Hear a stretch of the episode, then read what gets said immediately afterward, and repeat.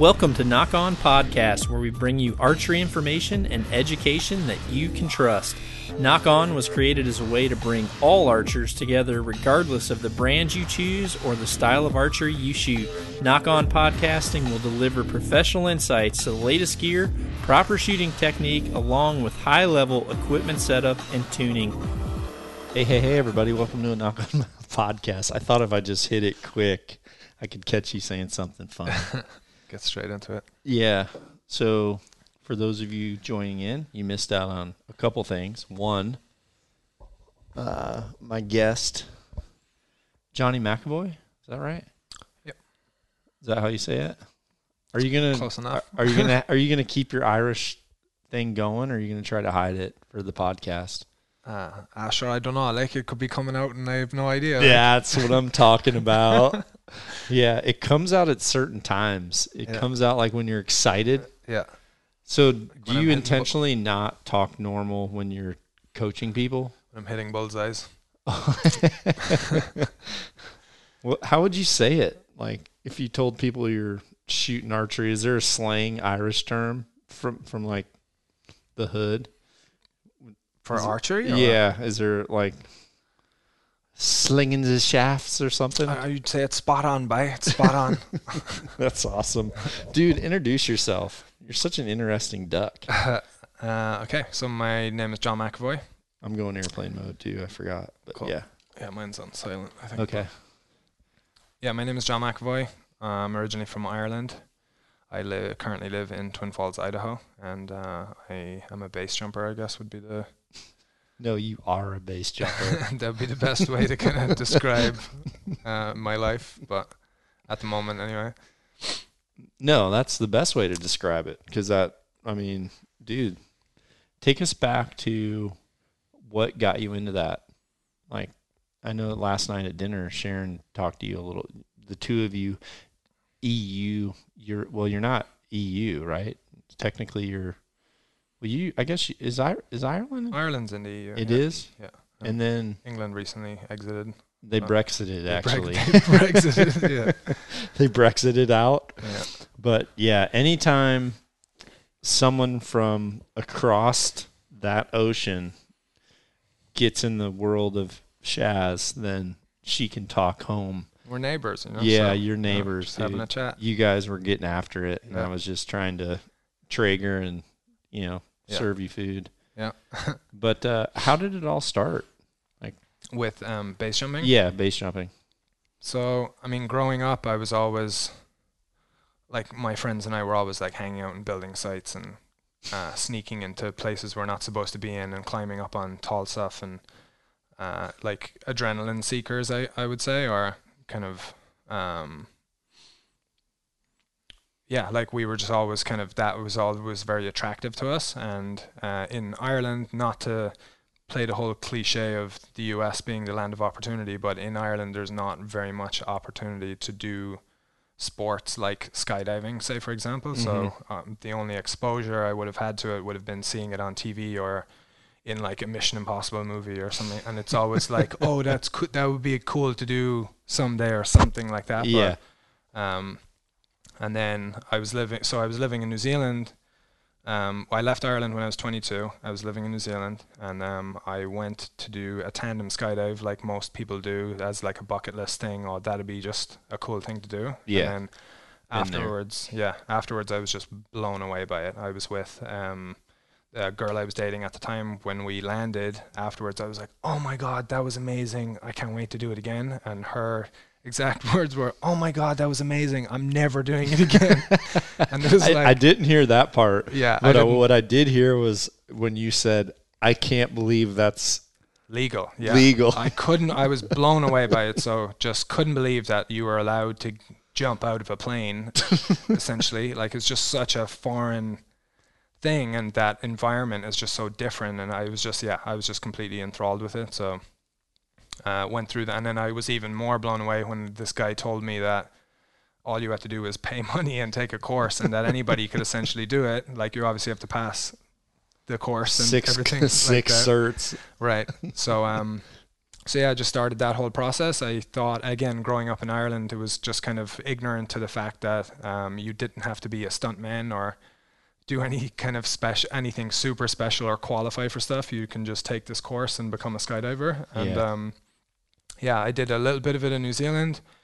It got shelved for um, several reasons, and then I moved to the US. And then I, uh, when I got to the position of I was working for myself, I had some free time, I had some spare cash. I kind of revisited it, and then started skydiving. And it just kind of it was a natural progression. Then you'd meet someone who was a base jumper, and you kind of ask them a couple. Oh my god, like you guys jump off buildings and cliffs and you kind of just start asking people questions and it, the world gets exposed to you a little bit more and more and then um, yeah just kind of step by step i got deeper and deeper and then eventually ended up kind of going all in and just committing my whole life to it so Once again, the slippery slope ridiculously small world. Of course, I'm like, oh, do you know? Do you know Trevor and Arlette? Yes. You Yeah, know, yeah. and then you tell me where you work every day, which I'll get into your daily routine, which I think is awesomely insane. Uh, but the way you described where you work and your daily routine, I kind of started thinking, I, for some reason, I feel like I've seen that before. And then I go back through one of Andy Stumpf's things, and I'm like, dude, is this your hometown like sesh? And you, you're like, that's it. That's totally it. Yeah. So you get up in the morning. Let's just let's do Johnny B. Good's daily routine. And for those archers out there who, you know, you came to me to learn archery is for you know for fun. It's like going to be your new side hobby, right? There's probably a lot of archery people that are looking for some type of side hobby. So just in case they're looking for this one, what is Johnny B. Good's daily base jumping routine? Like start with the alarm going off. What happens? okay so my my daily my daily uh, yeah. Okay. Um, typical day, and then obviously there's lots of like the time of year, the weather's good, like things like that. So Yeah. usually, usually all things being equal, I'll um, wake up at about six o'clock, six a.m. I'll read for about forty-five minutes or an hour. Still normal. Still normal. Let my dogs out. Still normal. Yep. Like uh, do the let them do their thing, and then I'll usually go out to the bridge, which is seven minutes from my house, the one that you showed me video of last night. With how many I'll have two, packs? uh, two or three magic backpacks in, in my van, ready ready to go. Three in the chamber. Can you put three in the chamber? I don't think so. Dude, we've had three arrows in my quiver. Okay. So I mean Yeah. it's not that different. Yeah, so I'll go out and um, I'll do two to three jumps if the weather is good. Just jump off a bridge Mm-hmm. by seven AM. Uh, yeah, seven, eight a.m. around, around right around there. Sometimes um, there's not get three in. Yeah, just go in and then the height, the climb out can take anywhere from, depending who you are, like 10 to 30 minutes. Mhm. And uh, so that'll be like the morning workout portion of it as well. Um, so yeah, go out and do two or three jumps and then I'll go into work. So And, uh, you you do like ten minute cardio with a twenty second rest, which is you jumping off the bridge and floating down. So yeah, if we're gonna break down the time, so it'll take it'll take what two minutes to walk out there. You'll do you'll get a few seconds of free fall, like 15, 20 seconds of canopy, and then the climb out is like say ten to fifteen minutes of like high intensity interval training, depending how much you want to get after Yep. it. Get And that then- heart rate down. Yeah, and then do that two or three times, and then uh, Do And yeah, it's- it's a weird thing because it becomes like for me at this point like it becomes normal and you become kind of jaded to it or whatever you know and then like what i was saying to somebody before or s- uh, to one of my friends that doesn't jump recently just saying like if i could bottle the experience that i had in my first three hours this morning and gave it to you it'd probably most be the most exhilarating morning you've ever had in your life you know but for me it can just be like oh it's routine and like that's just my wednesday or whatever you know so It's so legit. Damn, that's awesome. Like normally in the morning I'll get up, same type of thing. But then I like to shoot while it's calm. Mhm. Whereas you're like, oh no wind. Give me some backpacks. Yeah. it'd be similar for that. So you probably shoot archery at night now, like evening, maybe, maybe? It'll yeah it'll change and it'll probably just um yeah it'll vary when I end up doing it. But like that whole thing, that routine that I was just outlining, like that was my it, I was dreaming of having that be a part of my life for a really long time because a lot of jumpers especially that don't live where I live or have the I'll say the privilege of living where I live even though like uh, getting to the point of me being able to do that every day has involved a lot of sacrifice and I've given up a lot of things and Mhm. um, in order to make that my life but I'm true I'm very grateful that I'm able to do that as often as I as I am so Dude, how many jumps do you have? Um, I ju- I actually just passed 1600 so I've got Oh, nice. uh, 1613 I think at Base. the moment. hmm just So- base jumps Okay, dang. yeah and ab- of that about 800 and 850 of them are probably off the, the bridge so about half a little over half Is there like a a code where if you're like if you're with a base jumper and obviously some of the stuff that base jumpers do isn't technically legal. So are there like code words where you say like you know, I did the ST, like Sears Tower or whatever? Like are there like I'd say like if something is a, is as high profile as that, and people probably wouldn't talk about it very much in any kind of uh, a public forum, or even like pe- some people are they wouldn't even text about it or say anything about Okay. that. And uh, so part of the like code that. is don't talk about it.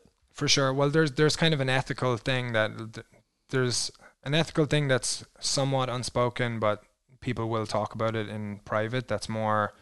Um, it's a good idea or it's good ethics to never make something more difficult for somebody else to jump. So if I go and I successfully jump off the Sears Tower, like whatever you just The Nock On HQ. yeah. So if I go and do Currently undone. yeah, if I go and do a successful jump off that, the worst thing that I can possibly do is post a video on the internet, start telling everybody about it, and start to like puff my chest and want recognition. So where now it. there's barbed wire around the top edge exactly, of it. exactly, and you and you get that in certain areas, like in cities or areas you're not supposed to be in. If peop if somebody gets caught or somebody, like a lot of times it can happen if people are visiting um, an area that they're not familiar with. So if somebody rolls into a city, say Yeah.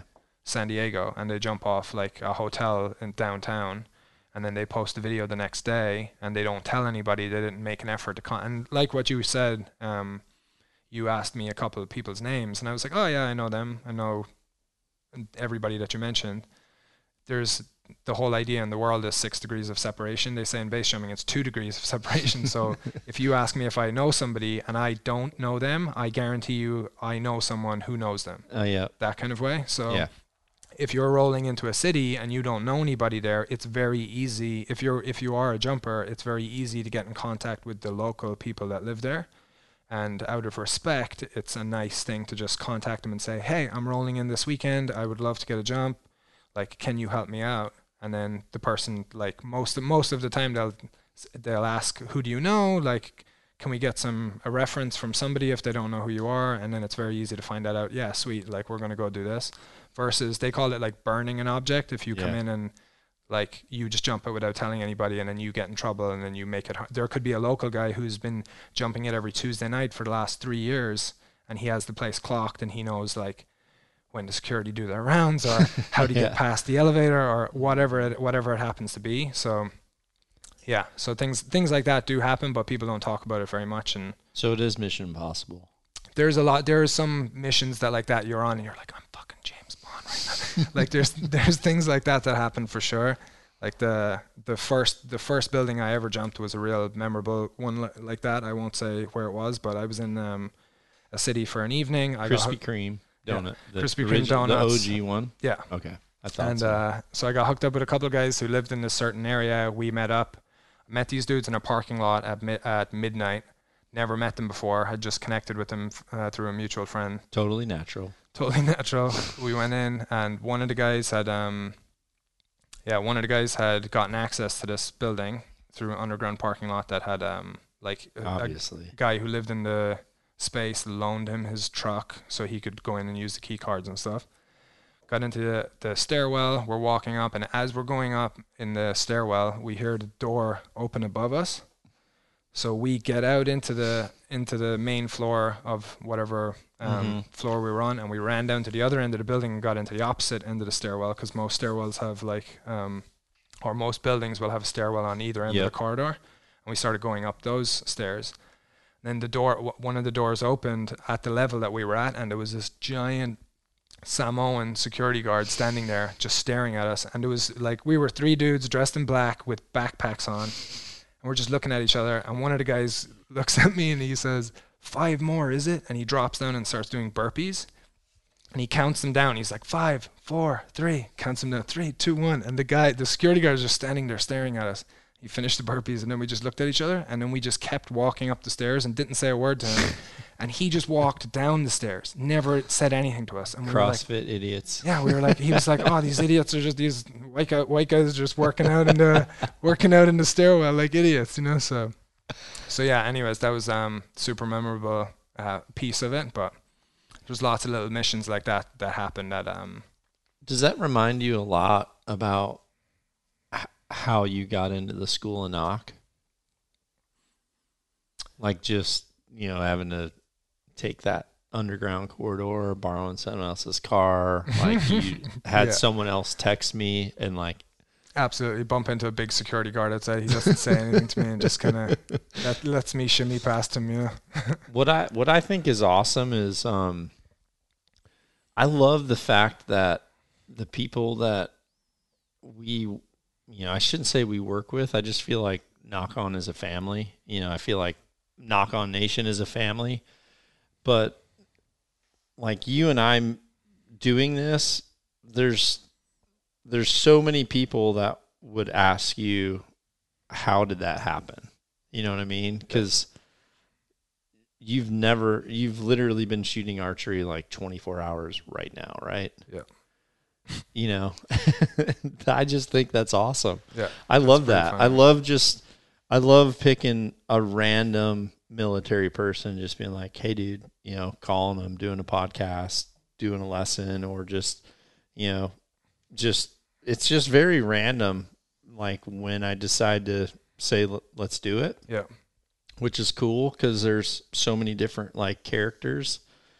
But this has been really fun for me because you're like super chill, super vibe, uh, a very good student. But I think you really, you said you took, was it a year or so before you really committed to like, you know, you want to do this. Yeah, it was right around. So this is like um, it was right around a year because I had just bought a house in Idaho and we have quite a big um, property. And I was like, oh, this would be cool to put an archery range. And the lockdown had just started, so I was like, Just random. it'd be cool to put like this backyard looks like an archery range. Well, it's him, like, because I've like I listened to a lot of Joe Rogan, and he's really into archery and stuff with uh, like connect connections through Jocko, and just I have friends who are like into hunting, and I've been Yep. invited out several times, and it's always kind of been this thing that has been in the back of my mind, and I've just been shelving it, and now I'm kind of trying to broaden my activity base a little more, I would guess. So.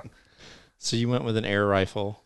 yeah, I got an air rifle from Walmart that was like 70 bucks and I was like it's so loud, dude. I was like and then I found out you can't discharge any kind of firearm within city limits. I was like, "Oh, I can shoot squirrels all day in my yard," you know, but I was like, they uh, they can't get in trouble for the bow, I don't think. So, I love the squirrel question. yeah. Have Did- you ever shot a squirrel? yeah. Today, which is day two of uh, you know, he came in last night or yesterday and we I don't know, we should probably backtrack a little bit with whatever, you know, with the process because I'd love to get your side of that. But today, you know, we're at the point where the bow's built, you now have a sight on the bow, and technically, like training wheels are off. Now you have the ability to like ride this bike. So I let you shoot for a while and kind of did did my coaching style and you know gave you some rope and you know chimed in when I thought thought I should and and then me being an idiot um you you wanted an all black bow that was uh 60 you wanted a 70 pounder. I kind of thought you've never shot 60 would be good but the bow came in and it was like kind of a last minute deal. So it had camo limbs on it. And i told you i don't have black limbs in that poundage but I do have some mercury limbs in that poundage. So we did a black riser, mercury limbs. It looked dope. And you'd already we'd already set it up all day yesterday, and you shot it. And then me being an idiot goes in this morning while we're doing a pour over coffee, and I said, you know, if you ever got those strings replaced, it would look really awesome if you had silver ones. And you're like, you're like, yeah, that sounds pretty cool. And then I went out into the shop and started rooting around and I found silver ones. So I just brought them in there and kind of laid them on the counter. And then when you came out, of course, you said, I was like, how long would it take you to change those up? so I'm like, well, okay. Well, you tell me, oh, this would look cool, and you put them on the table, and then I'm like, well, when am I going to be back here? Or I was like, oh, well, Never. maybe if I ever break these, and you're like, well, if you look after it, you won't. So you were setting it up that you had to do it anyway. So. yeah, and so I'm I'm in the process of rebuilding his bow that was shooting great already, and this random question comes out of the air of, Have you ever killed a squirrel? it just sounds so awesome, and I'm like, yes. Like I I've, ki- I've killed everything. You said, something like that. Total Steven Seagal moment. Yeah. It was very true though, because I think back to some of the squirrels I've shot out of boredom and realized I'm much older now. I will watch those squirrels all day and not not act out. not- yeah, I, but I did tell you, you know, the awesomeness the awesomeness of a squirrel. So, a buddy of mine uh, who is kind of one of the OGs to the Nock On Nation, Justin Hackett. Him and I went on a turkey hunt together one time, and I told you this story. We were on a turkey hunt, and uh, there was this squirrel. The turkey hunting was very slow, and there was this squirrel up on this oak tree, big oak tree, and he was he was kind of taunting taunting I thought he was taunting Justin personally.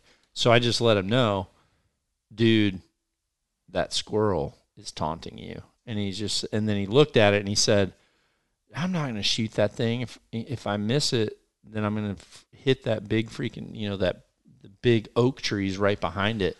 I just said, "Oh, dude, what? You can't make the shot type thing." And then of course he rips bait- one baiting him and a into it. squirrel does what a squirrel does, which is freaking Barry Sanders juke an arrow, and he centers this oak tree with a perfectly fresh arrow that mm-hmm. sounded, in my opinion, awesome. And then throughout the course of the day, I went on to coax him into, "Are you really going to take that?" and let him shoot all of the arrows and miss the squirrel into that tree. Um, which was pretty cool. And I told you, yes, I've shot a squirrel, but they are also like ninjas in a way. You know, respect to squirrels. but I would say if you go back, even if you can shoot archery in the city limits, I would save the squirrel for another day. I would start on something like maybe an elk.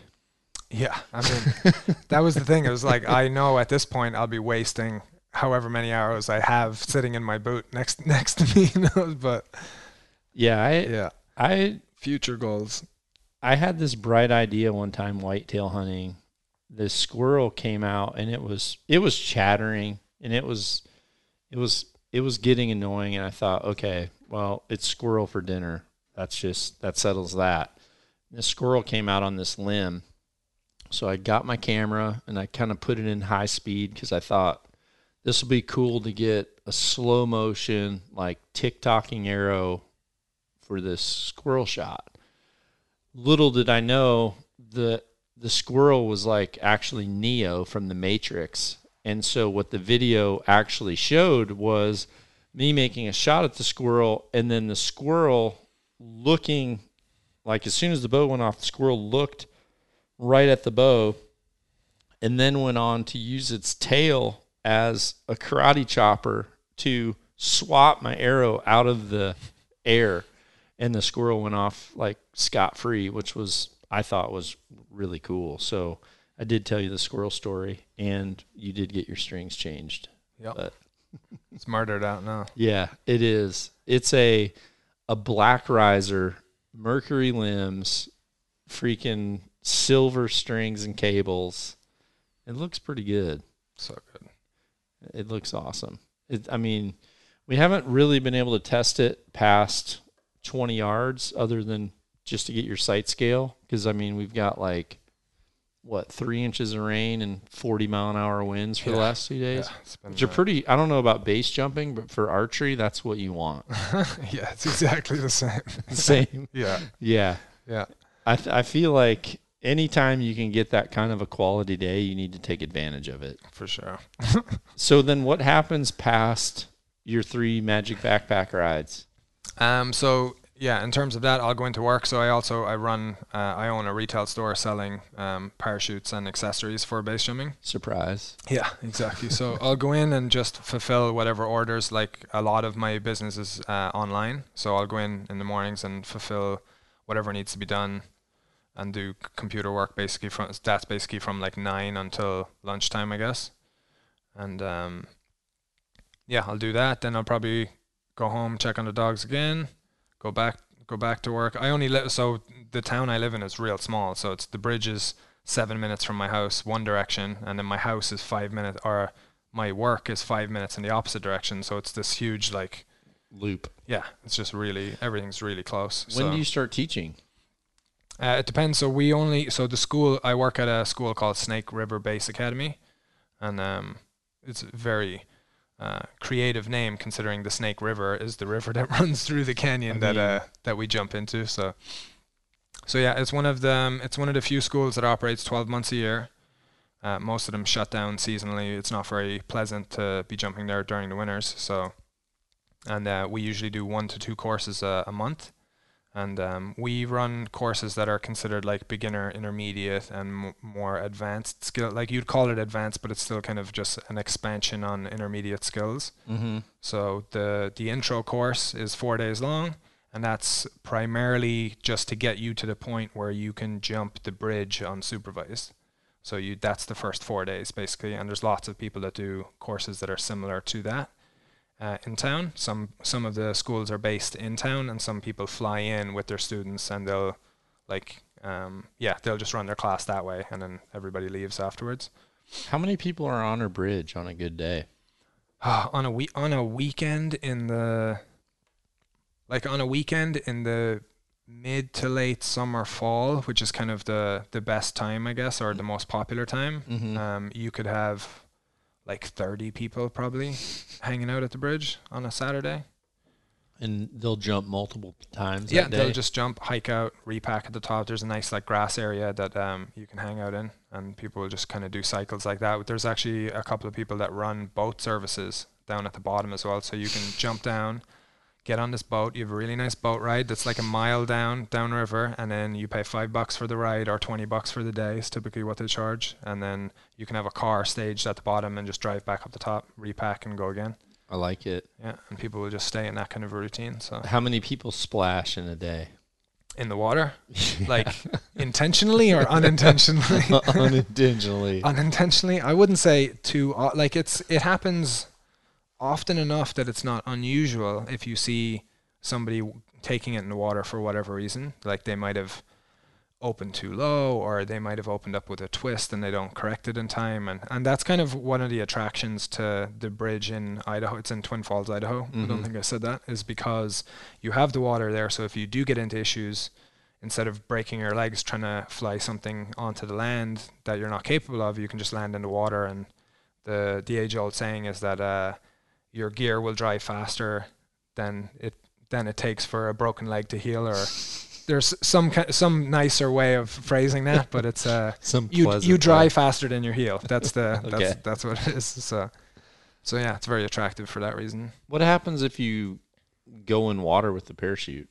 I should know this because I think I learned it. Yeah, um, it's nothing necessarily happens. Like there's a technique for it. Obviously, like if you, uh, fortunately, that river is quite slow moving, but typically like if you try to swim against the parachute, you're just pulling pulling the lines towards you, and you're filling this 250 square foot area with, with water. You know, so the idea is to swim back a little bit and get tension on the lines between Mhm. you and it, and then swim around it to the top of the parachute, and then you can actually grab the attach the bridle attachment and and swim with it. So you can typically do that, or if there's a boat, if it's summer and there's a boat down there, the people who drive the boats know how to how to Scoop get you in. up. Yeah, exactly. it. But basically, it just adds. It doesn't necessarily damage your gear. It just ages it a little further. So it makes it makes the parachute get older quicker. Basically, if there's if it gets water in it. We've been wanting to do Sharon and I have been wanting to do like a team building type event. So we're thinking base jumping off the bridge would be solid for the employees to to just have like a low risk type of team building activity. Is that true? Extremely low risk. Yeah, we Uh, could we could even set it up. You'd have no supervision as well if you want to make it even less Okay. risky. That's good. yeah, that's that's what I'm looking for right there. yeah, exactly. All Unfor- right. Unfortunately, it's really hard with stuff like that because when I do meet people and they're like, "Oh my god, I'd love to try that," and you're like, "Oh well, you got to learn and become a sky. You got to go become a skydiver first. Or we often have people just walking in off the street saying, "Oh, I always see people jumping off the bridge," like, and you're like, "Well, that's cool, but you have to go over here and." spend some time doing it like uh, spend some time learning how to fly a parachute before you come back to us so it's not Yeah. this unfortunately it's not this thing you can just offer to everybody so That's one of the things that I feel like I wish just, you know, honestly, with everything that went on with my progression, like I loved learning to jump out of the plane with Andy and Trevor. It was awesome. But then, like, shortly after Trevor moved to Salt Lake, and then, you know, Andy moved to Montana and like everybody was away from San Diego. So Yeah. like it just seemed like I didn't see Andy and Trevor jumping somewhere together all the time. So we did, I think we did a few wind tunnel things together after some hunts. You know, we just just so I could work on control and flying. But the one thing with certification which was awesome, but also one thing that I at this point kind of regret was when I learned the free fall stuff and it was very strict on like when you pulled and then there, it was very strict which I think is critical for safety reasons. Like your approach like altitude for your total approach into the DZ and then you know what altitude you turn at and then you know there was a very specific like hey beginners yeah you know you're in canopy down this pretty much this river basin until this altitude and then you're going to bank left until this altitude and then you're going to bank left again and then you're going to be approaching the DZ into a pretty broad area where then you know at least for me I had someone in my ear that was saying like flare flare flare Mm-hmm. um, which was awesome from a learning perspective. But I feel like I would not know how to fly a canopy, even though I've jumped, you know, since my first jump, I've always been by myself jumping out. And, you know, as soon as you pull, it's not like, even though for your first few jumps, someone's hanging on to your, pretty much hanging on to your pants Yeah. and like your shoulder until you eventually learn control and then you're on your own for your last three i think. Is that right? Maybe your last three progression you're free you're you're unattended. Yep. where you actually leave the plane on your own and you're you know you pretty much do turns i think f- flips on your back then uh, track right Yeah, if I there's remember. there's a progression. I think the total number of it is nine maybe it is that you do on that, nine. and it's yeah, and it starts out you have two guys holding onto you, and then you progress to one guy, and then you progress to the guy jumps next to you, but he's not holding you, and there's there's a very Yeah. progressive, and the same with skills. Like on this jump, you're going to do a front flip and then get stable, and then the next one you do a back flip and then get stable, and then you do a barrel roll and get stable, and then you do all three and get stable, and that's kind of the I did all three and failed one. I didn't realize, like on my third jump, that you weren't supposed to do all three of those and, and pull at get- the same time. pull at the same time. Yeah. But I there wasn't much for like instruction on canopy flying, like Okay. you know, other than at this altitude, which honestly, it's been, you know, I don't even remember it right now, but um, I wouldn't really know how to fly a canopy around Mhm. because that wasn't. It was described of when you pull. You know, when you pull, you want to, you know, steer yourself towards, you know, this area, and they kind of had you pull soon enough to where, you know, I got the feel of, you know, just pulling right hard and kind of swinging around a bit, then stabilize and pulling left hard and swinging around, and Yeah. you know, there was a, I would say, eighty percent of your time you're flying that big ass canopy around, Yeah. you know, during Yeah. that progression. Absolutely. But I don't know where it would go like after that. Like when you do your certs after that, is it your B is it your B or Yep. was that the A? yeah, your A is getting basically getting cleared to jump unsupervised. Okay. And then And then you can get your B when you have 50 skydives, I I believe. thought it was twenty something.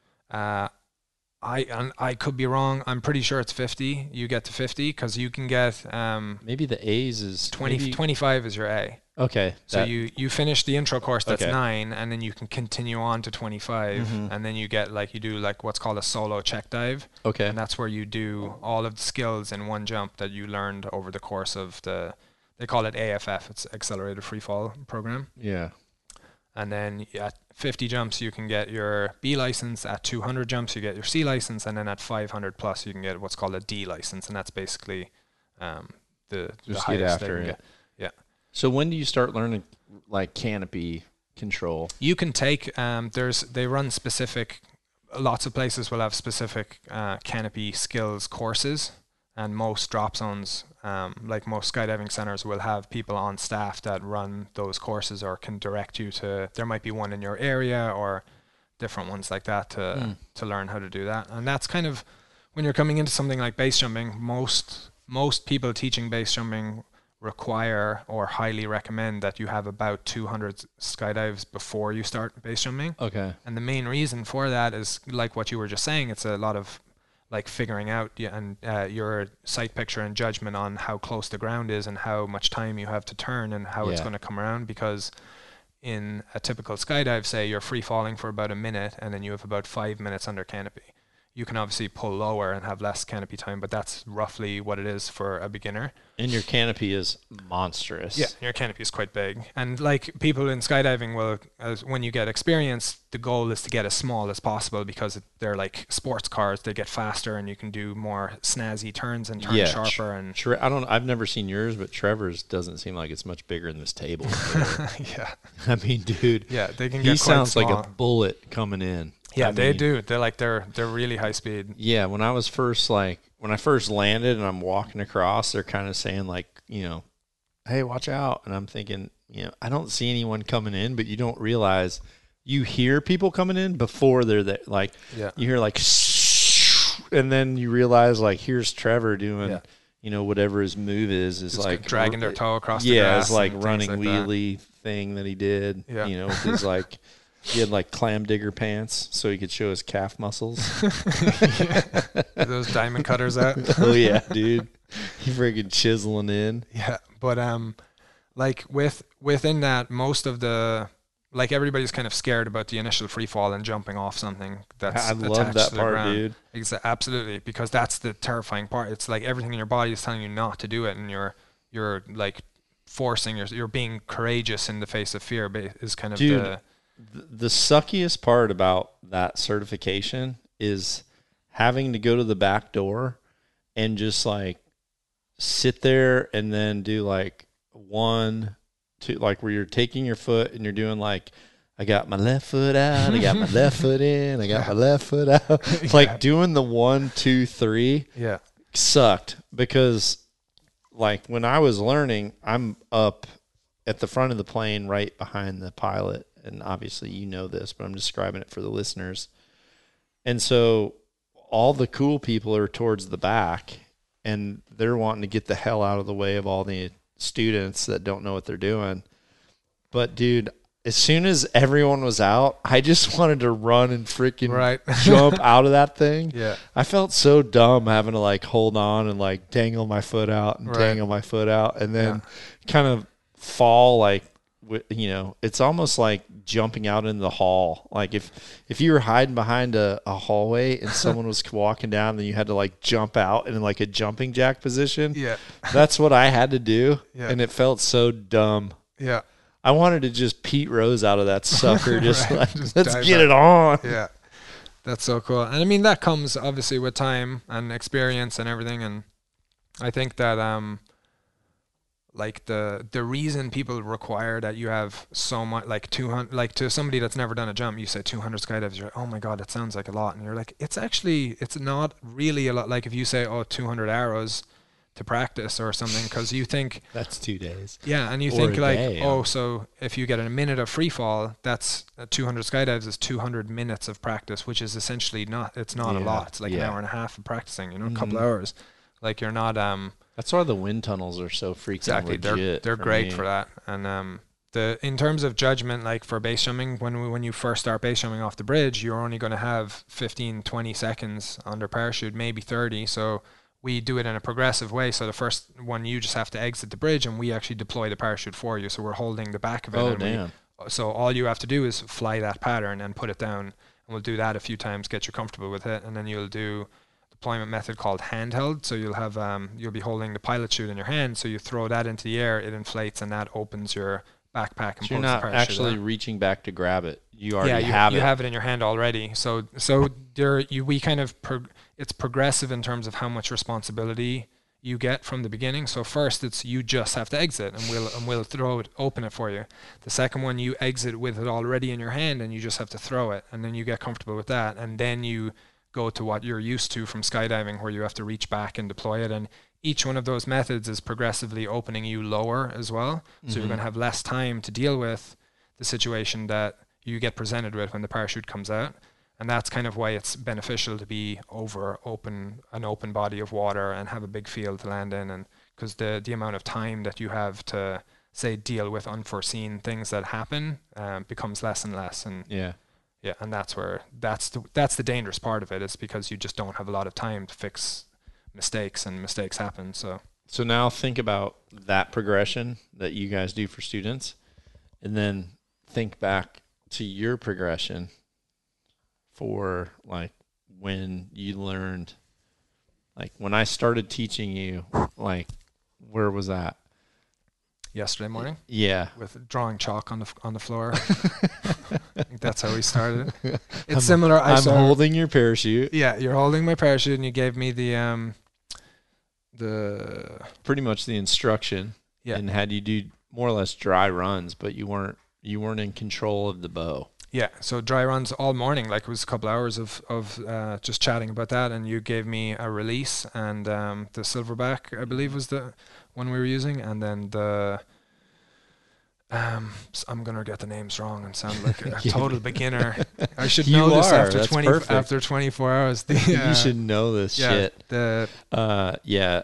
So I gave you a shot trainer. shot trainer. There you go. And that, yeah. So just getting positioning right and everything. And I used to be prior to um, the base swimming world. I was a weightlifting coach, and I was Mhm. telling you that we do a similar, like we'd give you a PVC pipe or a broomstick, and we do the same thing, drawing chalk around your feet on the ground to uh, just understand what positioning and all that feels like, and get your get your body used to like starting to build that muscle memory without without just putting like 70 pounds in your hand and having to deal with pressure and shaking and adjusting and all that kind of stuff. So And we talked about um I told you that making a good shot is easier than making a bad shot. Just in regards to if you make a good shot, then you've been so efficient with posture and draw cycle and anchor position and preload and you're letting off the safety and you're not having to fight your aim a lot and as you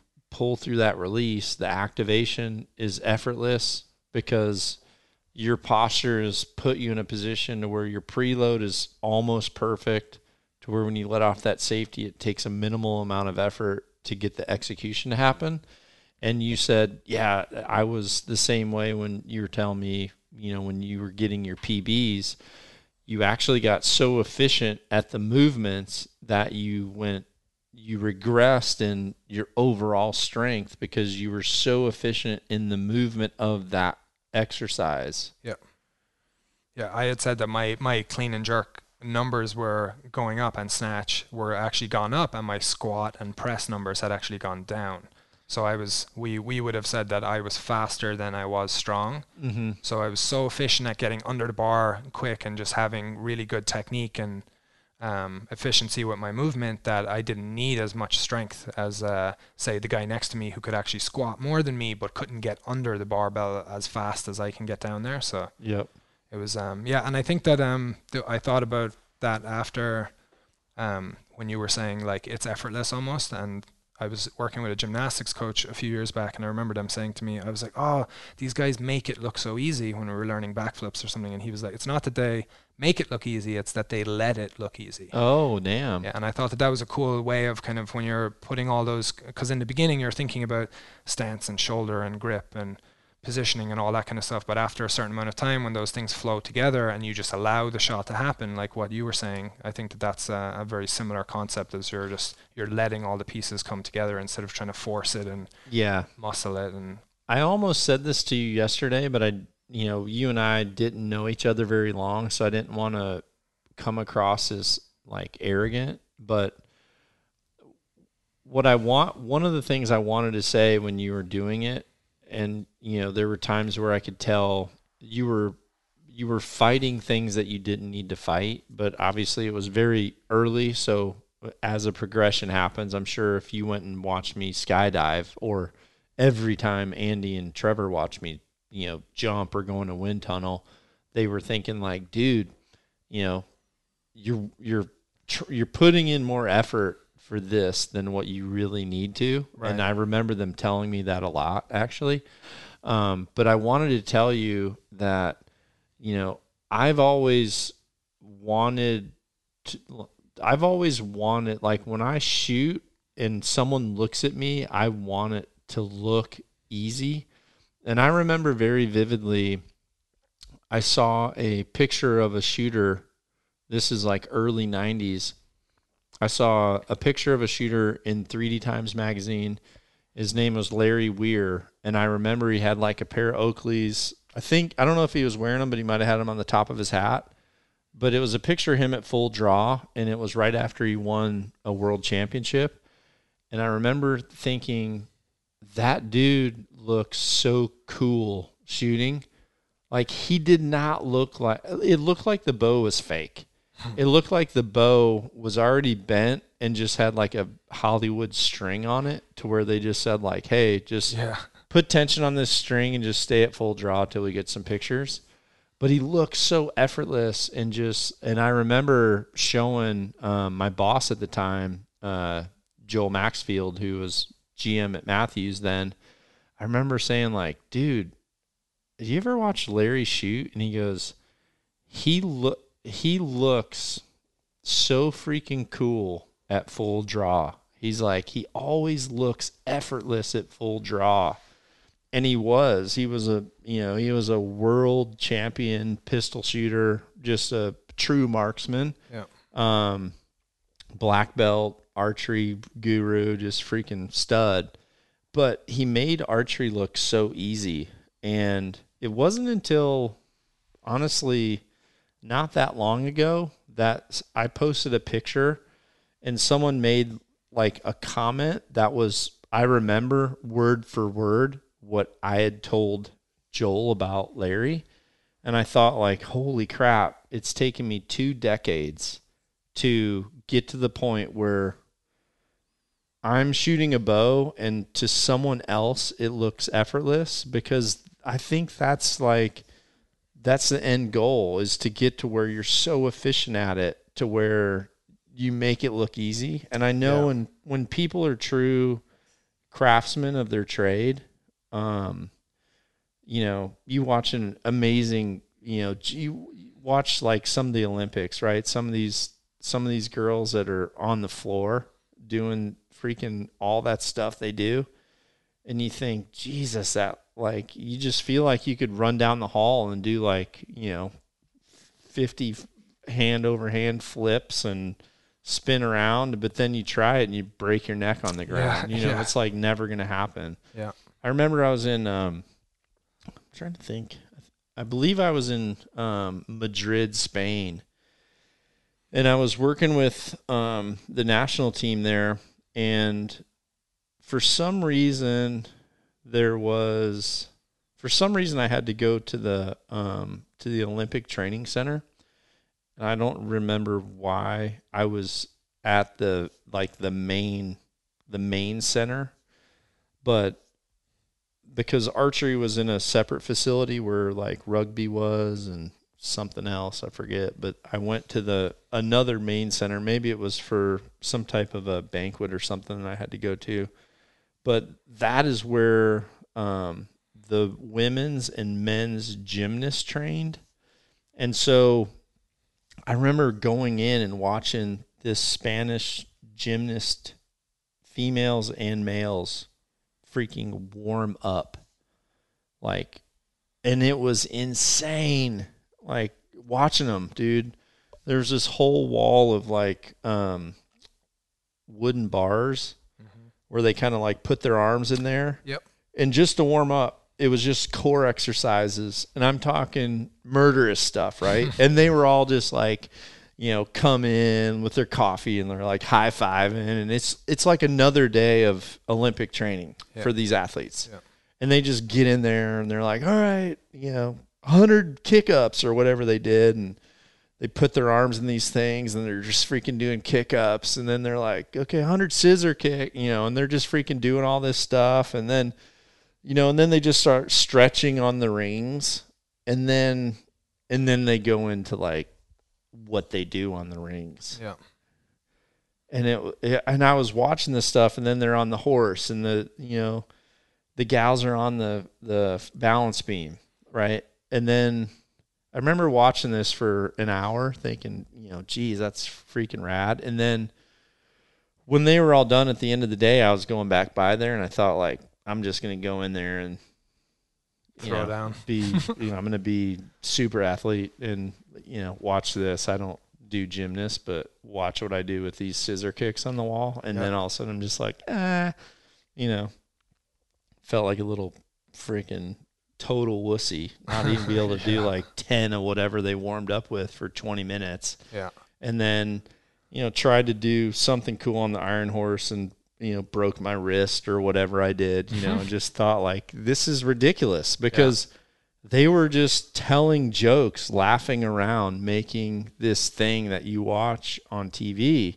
when you watch it you don't realize the freaking craft Yeah, they're of- like that's the thing is they're Yeah. they have mastery and they're letting it look e- they're letting it look easy. That Yeah. kind of and I love like any kind of artistic pursuit, I guess like that that requires so much time training and you could say archery or weightlifting or gymnastics or flying a wingsuit or doing anything that involves like lots yeah, of time. wingsuits a freaking Exactly. Like everybody's like, oh, do you think? Oh, I could do totally do that. You know, you put one on. It's like, dude, you will, you You- will literally kill yourself.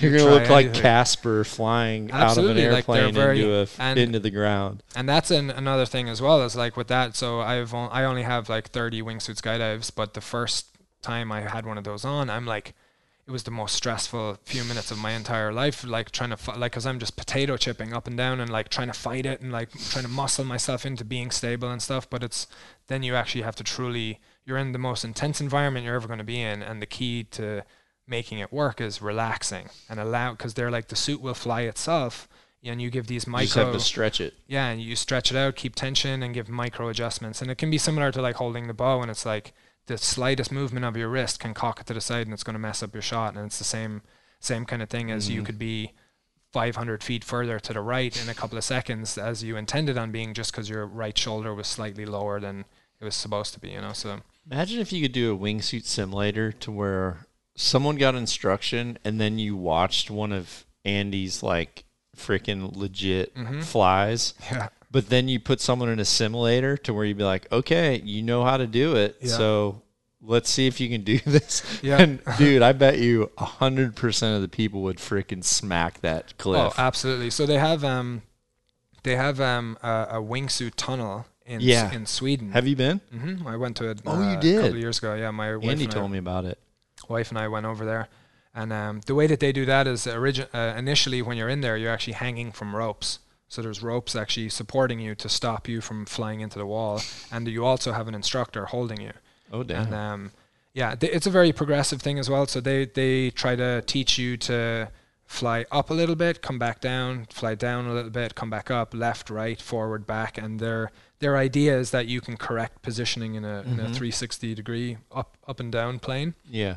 and then they'll progress to taking the ropes off, and the guy holds you, and then you're able to do everything while he's just standing there, and then they get to the point of you doing it by yourself. But it, I mean, it'll take when you say an hour in there, you're in there for a couple of minutes and then they stop and you have to like reassess and think about what you did and get it debriefed and then you go in again for another couple of minutes and it's very progressive that way. But I think like the simulator, what you were talking about, where you could watch a video of somebody else's flight and you're like, okay, stay on the same track as he was in, and it turns into a video game. I'd say that that's not too far off if it Yeah. if it's not already created somewhere, you know. But yeah. And that would be well, it'd be terrifying for a lot of people. Yeah, they would have a whole different respect. yeah, I've always said if I was a legit millionaire to where I had money to burn, dude, a wind tunnel would be oh, be on so- my list. yeah, I mean, if you just said, you know, if your friends came over, it'd be one thing. If you said like, "Hey, you want to go do go karts in my garage?" Like in my garage, what? It, okay, yeah, yeah, people have that. yeah, If you just said, "Who wants to go skydive?" yeah. In, and you just my, turn that fan on, yeah, Imagine if your house was a big circle, like Tony Stark's, but in the middle was just a freaking iFly. Giant tube. You just turn that fan on and just eat up a thousand dollars a minute. Oh, it'd be so fun. There's um one of the Saudi or the Saudi prince has one. He's actually a pretty uh, very well established skydiver and uh, yeah, and it might be like my geography of that is terrible. So I'll just say Prince of Saudi. I think it might be um Abu Dhabi maybe, but I've got asked to 100%, but teach archery there. oh no if way. anyone has connections to the Yeah, I mean to the know, Prince's well- iFly machine, I well, might you know, take you up you on know that. six base jumpers now, so like you you can get contacts to anybody, anyone in the world that does it. I guess, Dude, I'm So- within the two percent. Yeah, exactly. easily. yeah. So with your progression, uh, first was instruction on the ground, uh, shot trainer release, sh- execution with the shot trainer, learning anchor position. Um, that's one of the things where I wish there was a machine to where when you pulled that back, like if I could put magnets in your face to where when you pulled that back, it sucked your index finger and middle finger to the same spot Yeah. you know. And then you learned where that was because as soon as you pulled the, you know, I have I have like an air bow that I train with, and when you pulled that back, as soon as it wasn't that string and it was an actual physical thing you were holding that came back, then your anchor just immediately totally changed. Yeah. After I don't feel like I could have drilled it in any better Yeah, and but I think it, it never changed. It's the same for everybody. Like through this progression, it's like I reiterate it, reiterate it, because I know what's going to happen when I give you this object that has strings and wheels and limbs. Yep. It's like everything goes out the window. And then I don't feel like we could have done that anymore before I gave you your bow. Yeah. And then same thing, right? You like kind of you just go full berserker and like Yeah. kind of act like I gave this to you for the very first Yeah. time. And I mean, I think that that's normal as a coach and as somebody that's constantly trying to evolve your own your own craft as a teacher, and uh, thinking of new tools that you can give your students to use and get it to be more efficient. But in terms of doing from nothing to a shot trainer to an air bow to a real bow, like you can try to fill those gaps always, but at the end of the day, like that's why you're you're in a valuable position because there's not this automatic thing that can just put my arm in a position it needs you to say, okay, pull it back half an inch, move it forward, lean into it a little bit more. And those are the like such simple words, but so important to have an educated, experience Impossible eye. to understand Ex- exactly. you. and it's just and then eat with each one of the with each rep of of that for myself it's getting more consistent. I'm getting muscle memory. I'm like, okay, now that feels like it felt when he said it was good. And you just need repetition and reps and stuff like that. And that's why it's good as well. So you'll give me, I work really well autonomously. So I need a couple of things to work on. And then I need some time by myself to practice those things. And then I need to come back and need more instruction, get a couple more things that I've I've fixed a couple and I've found a new a few new things to Yeah. to do wrong and then it just keeps flowing like that you know so so yeah i don't know i don't think you can ever have the one beautifully perfect method or system or anything you it seems it seems to be pretty well structured the way it is from now at the moment It's hard because it seems like the, especially a male's brain is so, it's programmed totally different than a female. Do you find that with base jumpers? If you're teaching a female base jumper versus a male? they're all the same no Ah, oh not gonna go there. there I'll go there because honestly, as a coach, I can see a very big difference. Females are better students than males. they'll they'll No I- question. They're yeah. very detail process oriented and they are better learners out of the gate. Yeah, I would I would say that, and it's a very bold statement to make, but typically when women come, especially in our, it's a very heavily male-dominated sport uh, for uh, in terms of base jumping. Mm-hmm. Very few uh, ladies doing it. I would say we have about one in thirty, if even that, Mhm. uh, females to males coming in. But the women that do come in are typically a lot better prepared. Like they've put more thought into it. They're usually more experienced skydivers. They they have their packing on point. You're They've- not telling them what to do five times before they get it. Yeah, and they don't like you'll say things once, or they won't make as many excuses. Like a guy, Yeah. a guy, because a guy, when you criticize a guy, sometimes they can be, and it's not everybody, but like you can k- kind of make general statements. Is they'll get a little bit more defensive, or they're kind Yeah. of like you're attacking their egos, so to speak, in certain ways. Versus a woman to just be like, "Oh, I'm sorry, I'll try to do it right," or so, or something like Yeah. like that. You know, so Yeah. Yeah. If you said you would, I mean, you're, you would probably get a defense mechanism if you said that base jump pack color is looks stupid on you. like then you d they would maybe be defensive. But Yeah. a dude, if you just said like, "Hey man, you're you're pulling that chute like a second too late," they'd be like, "Uh."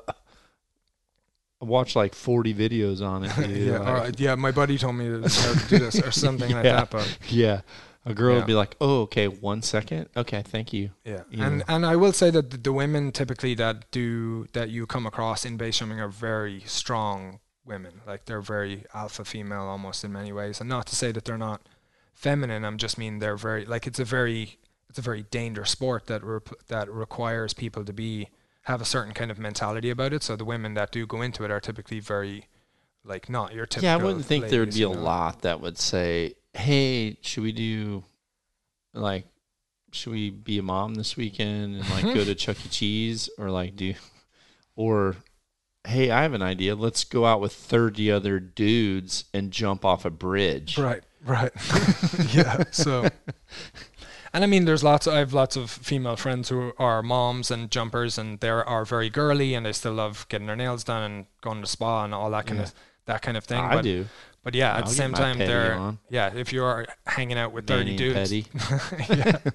If you are hanging out with 30 dudes jumping off a building, like you got to have thick skin because of just even the conversation alone that's going on is always usually Have you ever had a manicure, a pedicure? I have not had either. Dude, I like foot massages and stuff. I've never had a manicure or pedicure, but I like like Well, the foot massage, like it, I, it, that tickled just you saying that. It's like hard, it's like hard for me to to get past that. But I remember um, this one time I was coming through Vancouver and I had a long layover, and I had been in moose camp for like ten or twelve days, and I had a moose tag and a bear tag, and dude, you just you get swamp foot up there. Like if you're where the moose are, you're just in like moss and swamp and you know, if you're lucky it's there's like frost on the puddles at night.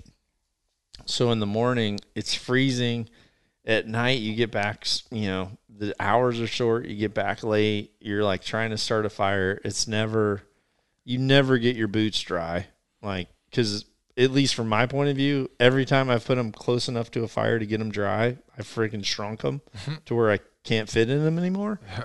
So my feet were, dude. It, I mean, I looked like Frodo in the last freaking you know Return of the King video. Yeah. My feet were hideous. So you want to your so I thought is, I thought like I went by that freaking thing and I thought I bet if I got these babies cleaned up, like Sharon's not going to look at them and say, "Oh my god, what's wrong with your feet?" Because my toenails were like stained like the bottom of a pond. they were just brown, you know, and all my toenails were cracked. And Yeah. I, I actually posted a photo of my feet at the end of that trip, and people were like, "I cannot ever forget about this picture." I need to show you it. So I freaking went and got a. I'll never forget that lady's face when she pulled my Oh my off. god! I felt so You, terrible. let, you even let her take herself. Like you didn't even. Dude. want, you couldn't even. Make I remember she like she like filled the thing up with hot water and then like put you know, I don't know if they put soap in there or bleach or acid or what, but I remember like that was in there and then she like turned on the thing and it's like going and it's kind of like bubbling. And then she like grabbed my socks and like pulled my socks off, which like my shoes I had by that point I had like my travel shoes and Okay. like fresh socks. Yeah. It's not like I look like a freaking mountain man. I Yeah. looked I looked like a normal dude walking through the airport and then the sock came off and she realized like, "Oh my god, this guy has never cleaned his feet." and I remember she just like her eyes got really big and she like looked at this foot and I remember she like reached over and grabbed that stuff and just like squirted a whole bunch more inside there and then just like put my finger in or my feet in there and then like added like three minutes to her timer and like hit the thing. But you know, Ah, hey, thank you, lady in Vancouver that did that because man, my my freaking claws looked sweet when I came out of there. you want to talk It- about being underpaid? Like whatever they're charging, I bet it's like the stuff they have to deal with. I'm sure that they deserve a lot more. Well, you know how it says like recommended tip and it's like 15, 20, 25 cuz they always like add that 5%. Right. They're like 15, 20, 25. I was just like it's 25. like give me 35 cuz I like Yeah. I know Thank you. yeah, I know. And on that same trip, I remember um, uh, in the Prince George airport, they like when they checked my bag.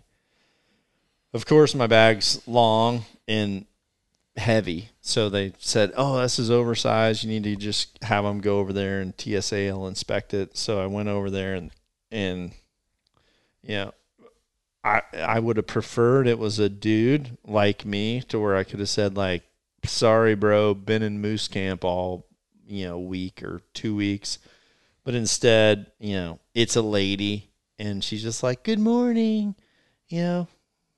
How was your trip to Canada? And I'm like, great, thank you very much. And she's like, I just need to open up and kind of inspect your case. And I'm like, all right. And meanwhile, dude, when I travel and I'm trying to travel light, especially on a hunt, I'm kind of on the the flip rule. So like if I've got a 10 day hunt, so five undies, just flip them. Mhm. Day two, flip them. You know, so I had double flip like double sided socks and undies like all, all in there. And this lady has to like go through it. And i just said ah i said you really need to dig through there? I said you know i kind of it's been a long week in camp. And she's just like oh i'm used to it. And then like i could tell like after you know the first few layers she kind of just started kind of flipping stuff with her poker rather than like tou- Yeah. like handling anything with her gloves Yeah. Uh, it was a horrible trip. It was a long, uh, it was a long, disastrous trip, which I remember. You know, that's what I love about hunting is, and I told you this.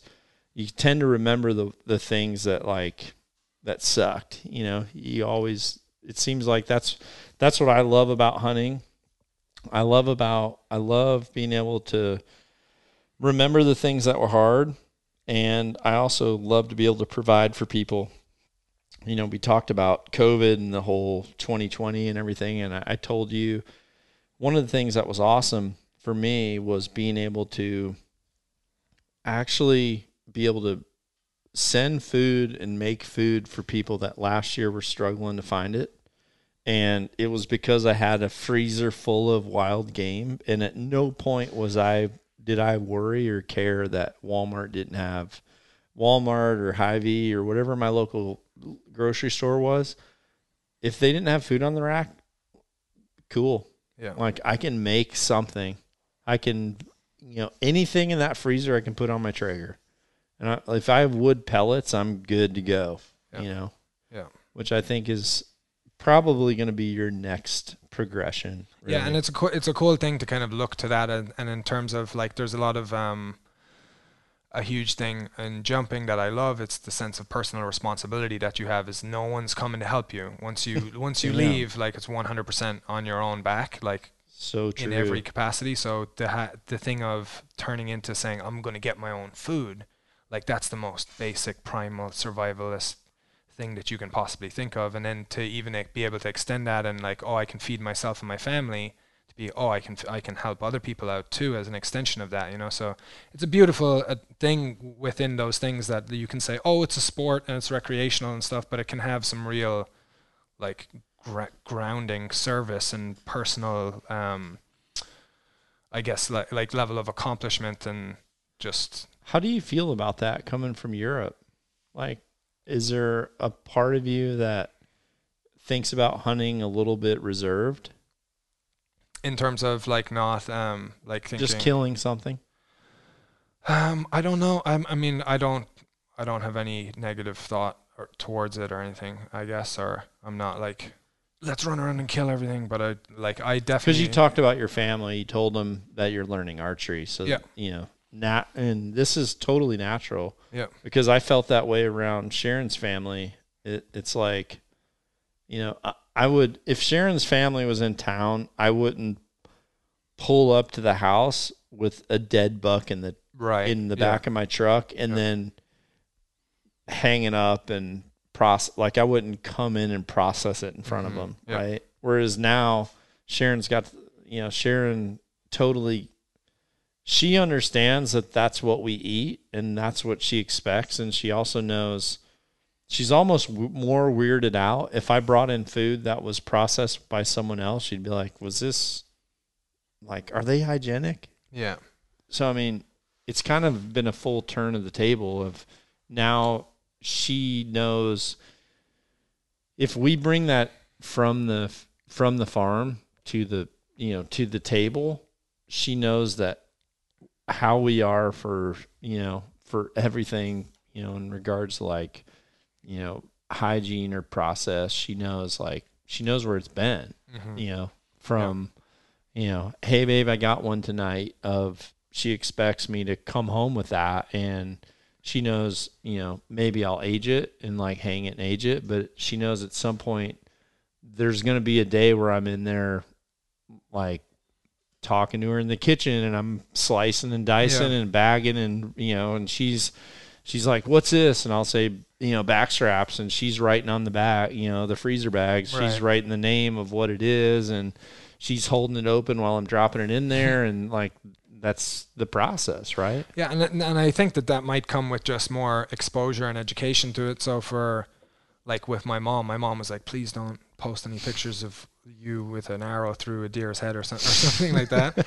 And I mean, I've been I'm going to say that too. Yeah, Uh, and I like mean- for archery's sake, please don't Right. post a picture of you with an arrow through a, a deer's yeah, head. and I get it. And like my like she hates that the fact that I base jump and will never get used to it and just prays for the day, prays for a day to come where I will come to her and say I'm not doing this anymore. hmm she can't see past the danger. So I mean, she might say the same thing about hunting an elk or something. But if I arrived at the house with some elk steaks, she would have no problem cooking. She'd Mhm. take them off me and put them in the, on the grill herself. You know that kind of thing. So I think that when you can approach things from a more ethical standpoint, like say.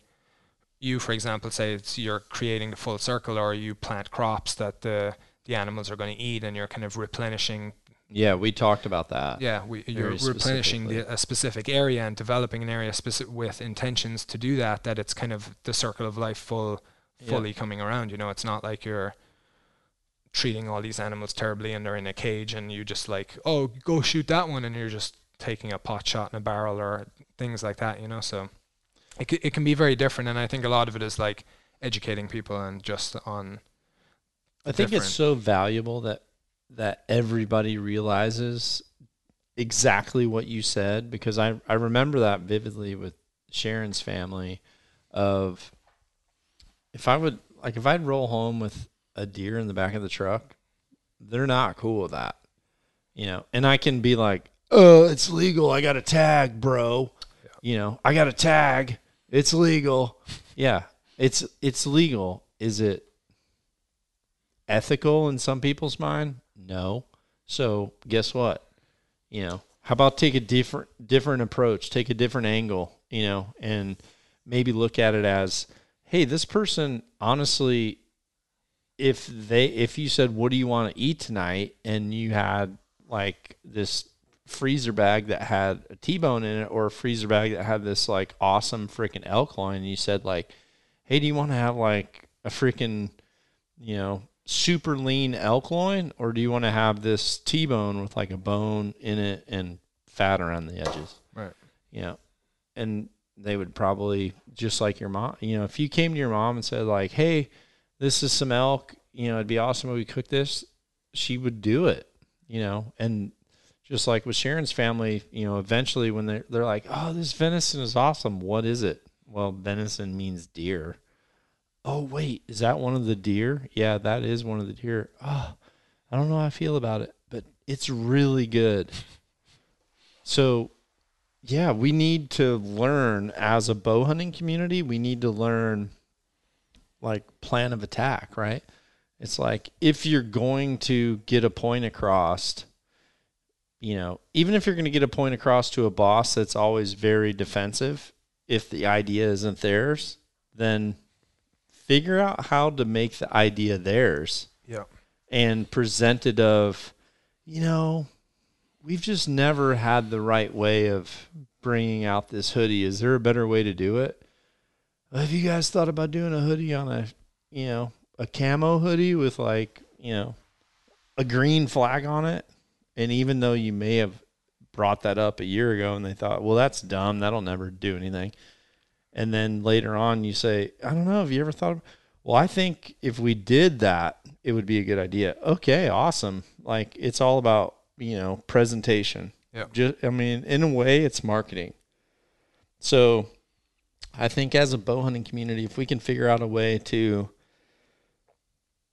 to make something appealing to people that we know aren't 100% cool with it, you know, but just respect the fact that they most people aren't 100% closed off and oblivious to it. I mean, there's certainly certainly people that are, hmm but I think there's this I think I think that there's like a hunting community and I think there's a non-hunting community and I think those two like percentages only make up 30 or 40% of the pie.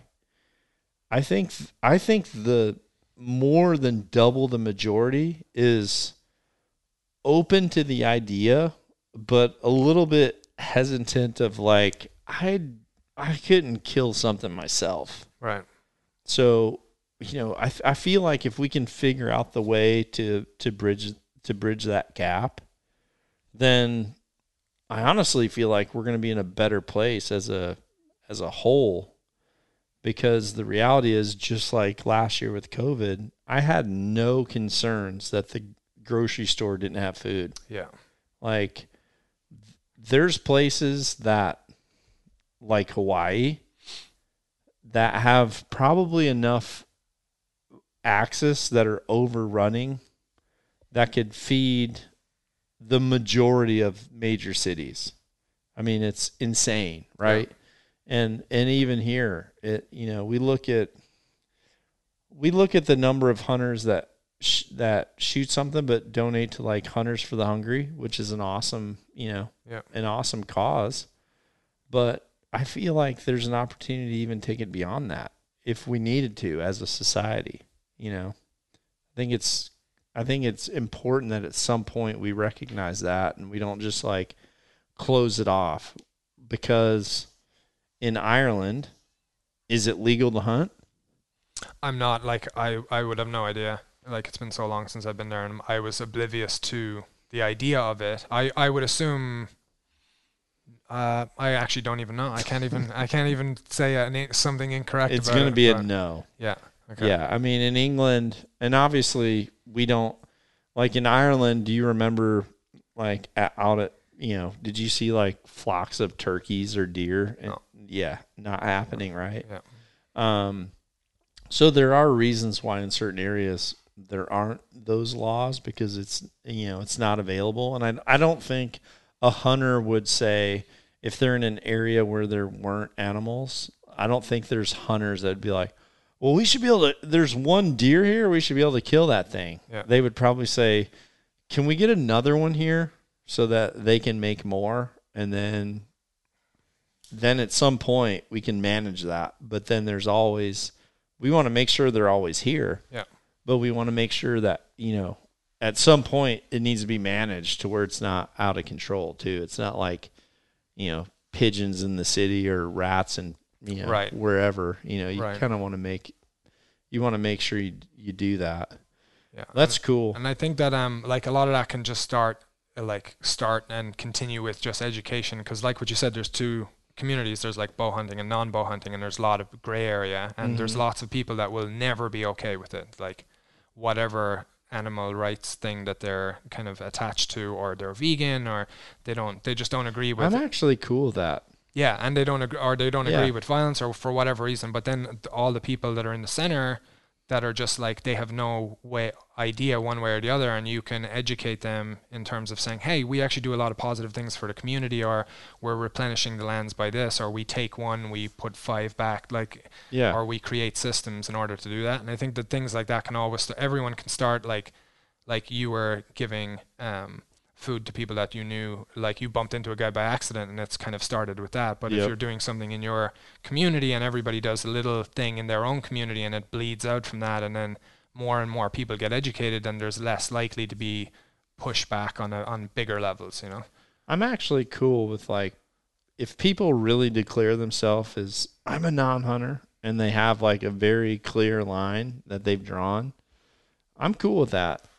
Because on the same sense, anyone that's on the other side of that line, even if it's undecided, like that's where I, I'm going to focus my attention on undecided, you know.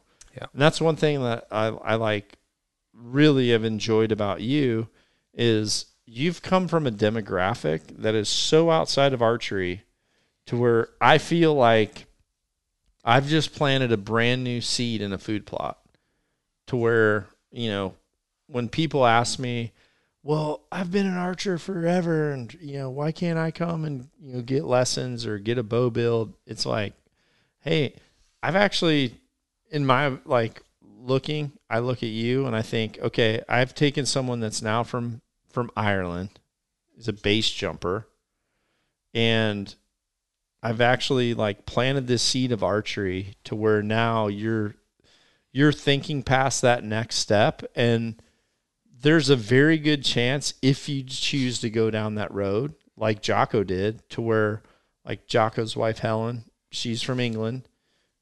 She's eating elk. You know, she knows like, hey, you know, we're not buying this from the store. I'm totally cool with, you know, Jocko's going out, he's hunting, you know, we're eating we're eating what he hunts and that's you know i'm cool with that so yeah it would be a dream come true for me. If at some point you decided you wanted to hunt like i'm not going to force that on you but if you said hey dude i shot my first thing and you know how do i cook this backstrap? I would 100% be texting you back you know hey dude you know prime rib rub Blackened Saskatchewan Yeah. put some knocked and loaded on it. Yeah. You know 375 until the internal hits 138 you know take that thing off wrap it in foil put it in a yeti Getting hungry. start working those start start cooking those Brussels sprouts and um and then you know hopefully your freaking mom sees that and at some point she has it and then at that point she says I'm not a hunter but I'm okay eating something that my son goes out and gets Right. like dude that's a huge win you know and I shouldn't say it's a huge win. It is a huge win for like the hunting community, but for personal gratification, selfishly, that is a huge like that fulfills everything. Like I said, everything I'm doing is I'm doing, you know, holistically. You know, I just I love I love this revolution of how everything seems to be going around with brand new people coming in. Like in in certain ways, you remind me a lot of like Mark Carter, who was a pro snowboarder and just you know had never shot archery. You know, had a a very you know a very interesting history and background, and in a lot of ways. Um, you know, I, I look at myself of man, if I would have there's a lot of decisions I made as a kid to where they could have went positive or negative and you know as luck would have it I was able to like not get out you know I wasn't like falling into a system of where it could have been super negative for me you know but I learned from the mistakes and I kind of in turn thought that was a bad mistake. What do I need to do to make up for it to like prove myself to just you know the world and you know I want to make it better, so I want to I want to work that much harder to to like turn things around. But I just feel like people that come from these alternative backgrounds that eventually come into archery. Thank God for for Joe for this and and this should be podcast 299 I believe. Um and so hopefully um I believe Joe's going to be 300, which will be cool but like I've got to just start out that podcast by th- just thanking him for how many people he's planted a seed in for archery to where they come in just kind of wanting the zen aspect of Right. shooting a bow but like I haven't forced the hunting aspect on you uh, at all I don't think No, not at all. But if, if anything, it's been me asking all the. I was like, "Look at all these trophies every Shoot in a squirrel. every you ever shot a squirrel in every room, every room in this dude's house is just filled with skulls and antlers and I try to not show that too. I like go out animals. of my, you know, I honestly go out of my way to like not show that. Well, you don't talk like you're you're not cocky about it in the sense because I'm like, oh, what's this? And you'll be like, oh yeah, yeah. The, it's not like, oh, have you seen this one? Or oh, you like this? Let me show you this one. It's not like, Let me show you these horns, Yeah. bro. but they speak for themselves, like in the same sense, you know. But it's not like you roll up to um, a dude's house and all the skulls are on the on the fence outside the house. You know, it's like something Dude, like that. it would be like freaking if all apocalypse happens, like I could do that. Yeah, I know it's it's super cool as well. if- Imagine if it got to that. yeah, It was just. Mad Max, man. It's like a half mile long driveway and just That, skulls. that freaking skulls, Jeep like, Gladiator rolls up with a freaking elk rack. so good. Like, like camo dirt bikes like in the yard and that kind of stuff but it's been really cool for me as well to kind of get a glimpse into this world because I'm coming in from like say a fringe activity into what would essentially be considered I mean archery is a lot bigger than base jumping but it's still considered like a, a niche market smaller thing it's not like how big is base jumping total? Like, how many people do they know? I have no uh, yeah it's a, um, really difficult to put a number on because Is it millions? Uh no I wouldn't say it's millions It's definitely smaller then. Yeah, it's I'd say thousands versus hundreds of thousands. It's not um yeah, so and I mean you could scale it down. Like I always try to not exaggerate by saying there's only X amount because you get into you get into very gray area by saying what like if I say how many base jumpers are there? You say, okay, well, what is a base jumper? And then people are like, oh, if you own a parachute and you've made 10 base jumps, does that make you a base jump? Or if you base jump once a month, are you a base jumper versus the guy who jumps every day versus the guy who jumps twice a year? Or so there's all this kind of gray area. So I would say in the US, there's probably less than a thousand people that are like act that would be considered active. It's probably a lot less than that, but I'll just be conservative in saying that. It might be less than 500 or maybe around 500, but What's your bar? uh, bar for what? Like if someone said, I'm a base jump. Like let's just say I came out and talked you into letting me jump off that bridge and you held my chute and I jumped off and landed and then said, Yeah, I base jump. I would say yeah, and I'm I'm like it's hard for me because I'm very That's I, your job. well, I'm I live- totally putting you on the spot. I know, and like I live in the grey. I'm always like, well, I can see it from both sides, and like I'm always kind of I'm always on the fence. You know, it's always it's very. I love it. it makes it hard for me too because I know like No, but it's me. Like it's me. All right. So Uh, what would you tell me? I'd say yeah, you've done a base jump, you're a base jumper. Like at least in that moment, in two months, if you had like sold your gear and you were still going around telling people you were a base jumper, I might like argue it. But at the end of the You'd day, say, it's like- "Hey, can you be current?" yeah, exactly. Would, like, Because it'd be more like on. I base jumped. yeah. I'm not just- a base jumper. Yeah, and it's kind of semantic stuff in saying like what is a who is a hunter, you know? Like if I kill one deer and it was 2 years ago, but I practice in my backyard every day, am I a hunter? Like it's it turns into Yeah, that's a good way to put it. It it's turns- a really good. That's a good angle so because it, I feel like if someone if someone pulls a bow back and shoots it and like draws blood and then has to like field dress it at that point you're a bow like you bow hunted Yeah. you're a bow hunter Yep.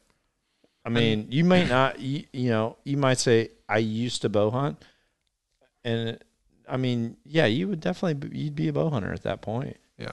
100% and I think with like when you get into that kind of stuff like like personally I don't necessarily care like really like it's it's cool to say how many people are doing this or whatever it is but at the end of the day like it doesn't really matter like whether there's 500 or a 1000 or you're still in a very small pocket of people. And like I'm not going to if somebody's running around saying they're a base jumper and they've only done it eight times or something I don't care at the end of the day it doesn't affect my life that you're saying that you know so it's um yeah, it's a, it's quite a common question though, and like the people who are really in, like the people who are doing it all the time, every week, all the time, they're usually the people that get the most upset by it because it's your existence, you know. And this is like I am truly doing this, whereas you're kind of a poser if you're just going around wearing the T-shirt and telling everyone you're a base jumper, but you're not actually actively doing it. So that I can see that upsetting some some people.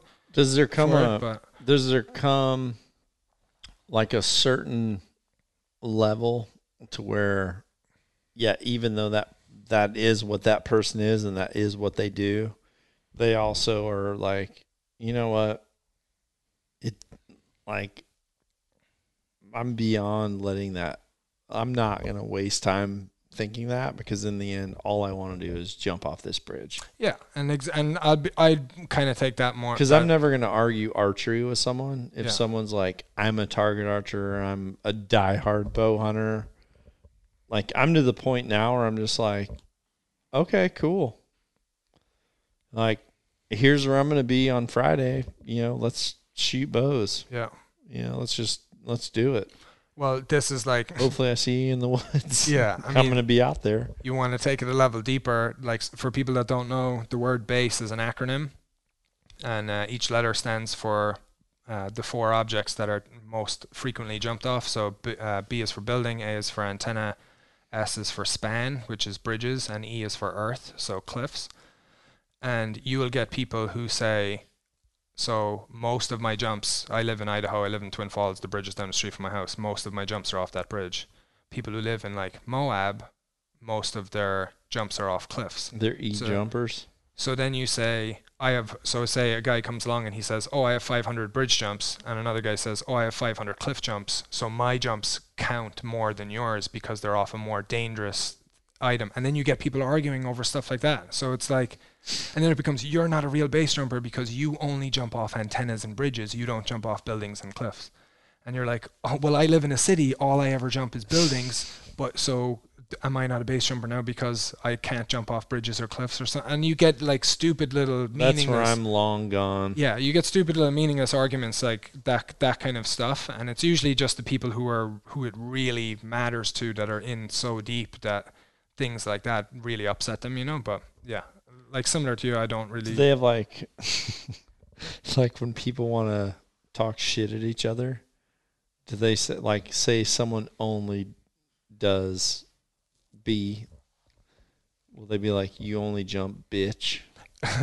May- yeah, I mean, or like you like if someone only has an antenna in town and that's all they can do is like the freaking AT and T antenna that's Yeah. out there, do they just be like you only you only do Yeah. ass? yeah, you're only you're an a- ASE, like you're an ass jumper or something like that. You know, so Do you- they? Yeah, I mean, you do you do get That's it for sure. It's very like even in What's, saying it, what's the what's like if you were gonna punk me and I only did B, what would you say? like if you had only done B, Yeah, um, I know. bitch jumper. bitch, I guess. But like that's the thing. Like B is building, so that's almost like it's it, that's a respect. Like so that's a more respected because it's probably illegal. You probably had to do it at night. You might have involved. What about E? Is E kind of at the bottom of the I'd say B and E are the like okay. If we're gonna go into that, B and E are probably the most respected because they're arguably the most dangerous. Earth Because- is Yeah. because the I, um, I I say this because I've been at a hundred places with Andy to where I've said, "Could you jump that?" and he'll be like, "Nope." You know, it like the face looks good, but it needs to like the way the the way the train it like tapers out. It would have to come in for like another two hundred Okay, feet yeah. before it goes out. Yep. So like for the Earth, is it like you have to know that freaking trajectory, right? Typically, well, a lot, well, most the the thing that's most dangerous is what you're actually jumping off. A lot of the time, so if you're jumping off a cliff, the worst situation that you can possibly end up in is if the parachute opens up twisted and you end up flying back into the what you just jumped off. So if you- if the parachute opens up backwards after jumping off a bridge, you're just going to fly under the bridge and you're fine. Mm-hmm. bridges are usually over water also.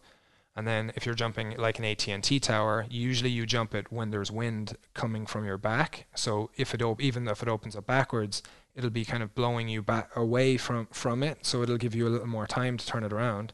Typically, you'll jump a cliff or a building with as little wind as possible. So if it opens up twisted, you're you're just flying into the wall, and you have to turn it around really fast. And that's like I wouldn't say that particular situation is the most common that causes accidents, but it's the thing that you're worried about the most. I would say on especially with low, low uh, cliff jumping. Do you not have any effect on how that parachute opens if it turns? Uh, your body position, like the yeah, the how symmetrical your body position is the biggest dictator of it. But you have wind and there's how you packed it. Like there's all these other there's little vari- there's lots of variables that come in and it's it's kind of a scary thing because you can sometimes you can do what's called a trash pack where you do everything really fast and you're just trying to get it in the bag as fast as you can and it'll come out perfect. It'll be like a diamond ding on the corner of it as it extracts, you know. And then other times you can spend so, like you can be so meticulous and like you can almost be ironing it flat and making sure everything is absolutely perfect and then it'll come out twisted and backwards. Just dog shit. yeah, so it's very it's very scary that you can do like it's one of the things that you can do everything 100% perfectly and then still it can be just totally wrong when it comes out. So that's, that's the like- worst situation. That's yeah, it's terrifying. that's horrible. yeah. Yeah, that's horrible. You'd think somewhere there could be a process where it's like, hey, this thing is guaranteed for like a forward evacuation. yeah, yeah, exactly. And maybe there will be at some point, you know, Hopefully. yeah, I mean they're getting wingsuits with jetpacks on them and stuff now, so like you see What? see they're doing testing on stuff. I've seen some videos in Dubai and stuff. They have like motorized um Of course they do. yeah, so that'll be a thing eventually.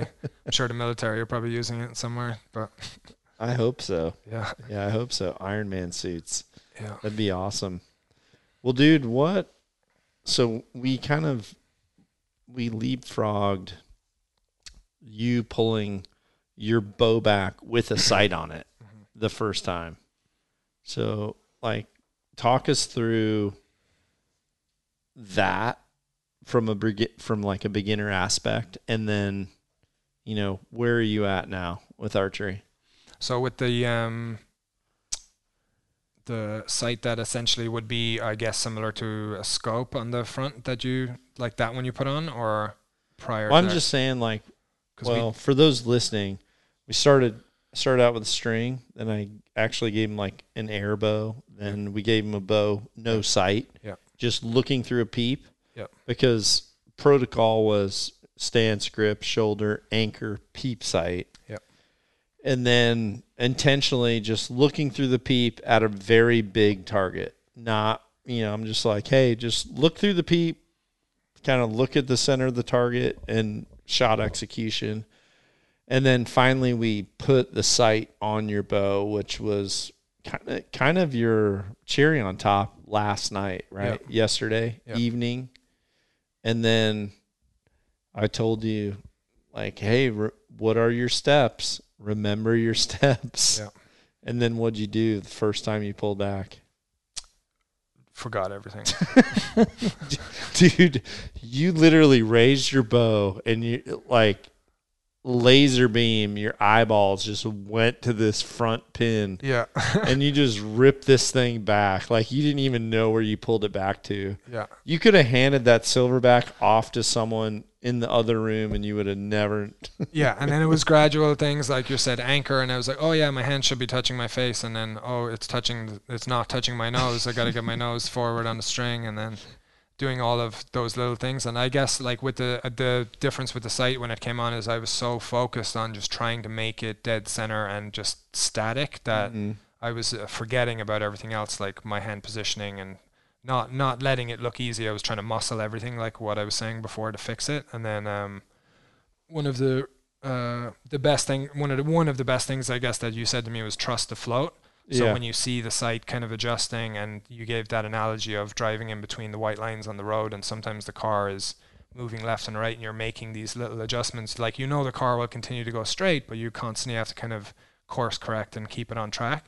So doing that with the sight and just allow like keeping it in the center, but just allowing it to have a little bit of play left and right and up and down, and then um, thinking about my breathing was a huge thing in there, and just taking a deep breath and kind of being in that moment and just allow and then allowing the shot to happen versus trying to force it, I guess. So Yeah, so true. I mean, I don't I don't really know how how I could describe it differently to where you wouldn't make it's almost like people have to make those mistakes as they progress through learning archery. You have to make that mistake so that I can tell you why that mistake is important. Right, which is uh, honestly awesome with life because so many people want to just get through life without having any anything hard or any like making a mistake or making any hardship.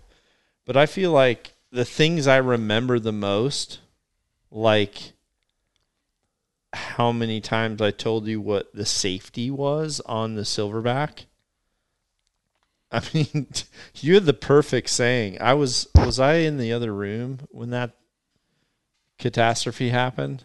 uh, yeah, you heard it. Yeah, I just and this was it was honestly well past the point where I'm like, okay, this guy made it. He did not pull back with his finger off the safety.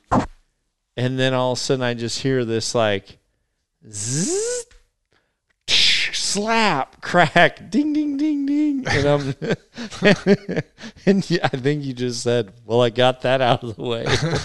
yeah.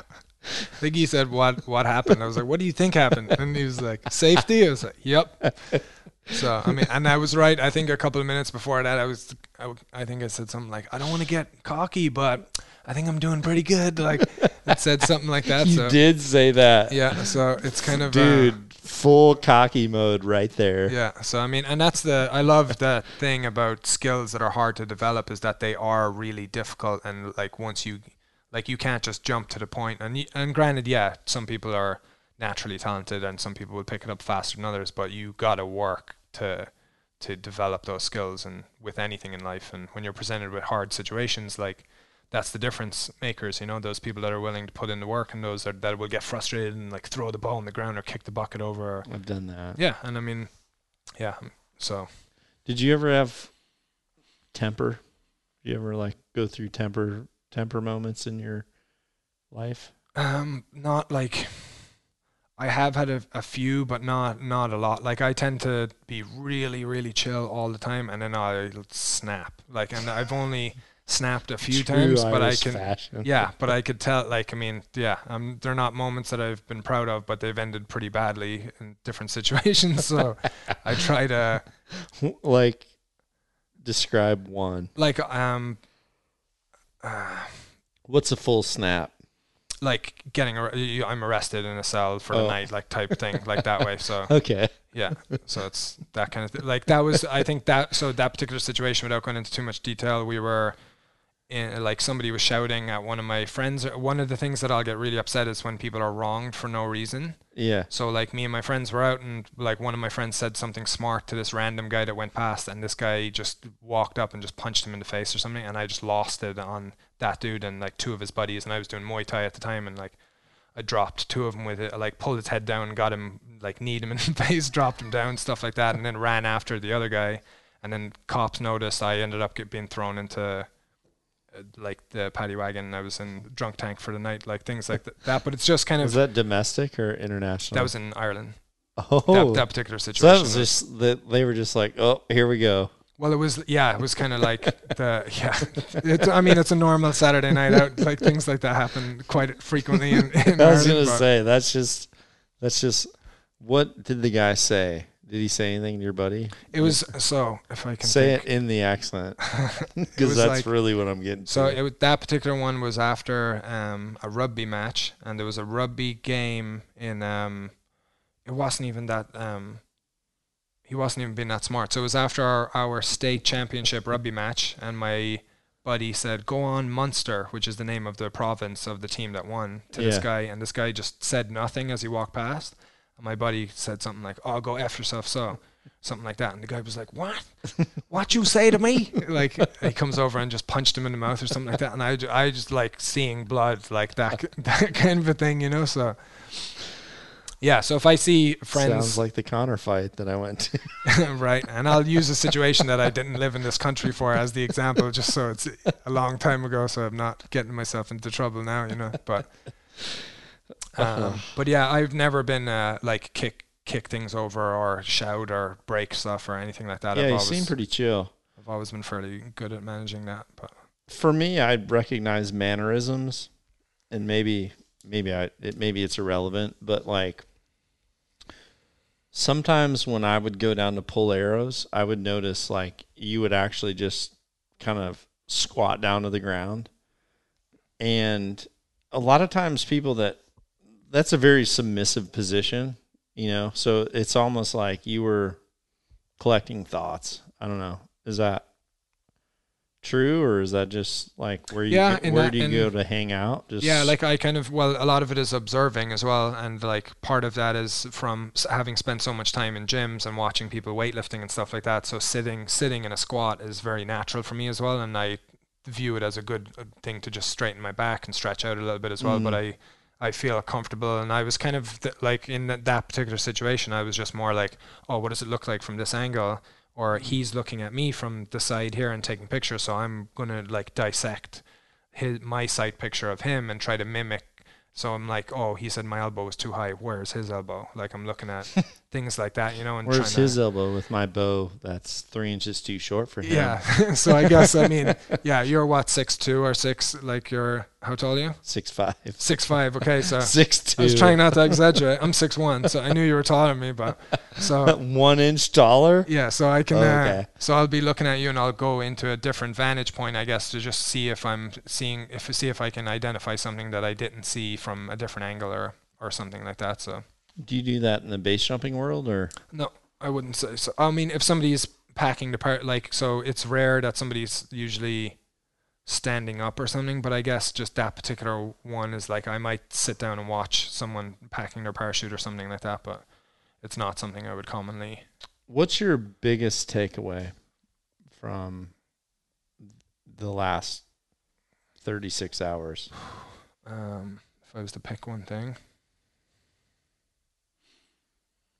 I mean, the thing that keeps coming in my mind is just saying trust the float. Like that's what that's you what do love that. I do love that. I love little like little phrases, like catchphrases, kind of like that. Like real, like I love the slow smooth, smooth is fast. That's been I've been using yeah, that. you since, said that a couple times. I Been using that that since my well, my weightlifting coach used to use it with me all the time, and then my skydiving coach used it with me as well, and then the, my base jumping coach used it as well, and then I heard like it's a Navy SEAL thing when shooting, and so it. it I think kind Charlie Sheen said that, said that. Okay, so I'm not. Uh, yeah, I'm not sure if it's original thing, but I. Rem- you don't know? No, I, like I'm gonna stop you before you go. To, before I dig that or Charlie bury Sheen was myself in that hole. Was not a seal, yeah. but yeah, that's more. I but he don't did know. say it. He, he did say it. Yeah, So if you ever make a shirt that says that, yeah, put it in quotes. Charlie Sheen. Yeah. Go ahead. Um, so yeah, I mean, it's hard for me to pinpoint one thing because I was just coming into an entirely new world and I didn't really have any expectation. And you said you liked that in the beginning because I was a blank slate. And I actually Mhm. had when I told people I was coming out here, I had a, a buddy of mine say, "Oh, you should come to the range with me this week, and I'll like show you some of the basics." And I was like, "No, no, no! Like I literally want to walk in here with not like even." Sometimes people will think, "Oh, if I'm a little bit prepared." Like that's a good thing, but also I didn't want to have any bad habit of anything, or even ten reps with my thumb in a different position might have made it more I'm the same. You know? So I'm the same. I put off things intentionally. Like I wanted to skydive for a long time, but I put it off until I knew the situation was hundred percent right, to where I could go in with the right person and do it from start to finish. And that's what I did with Andy and Trevor. Yeah. And and honestly, I've always wanted to learn like handgun shooting. You know, I I, I really like guns. I love I love precision sport, Mhm. right?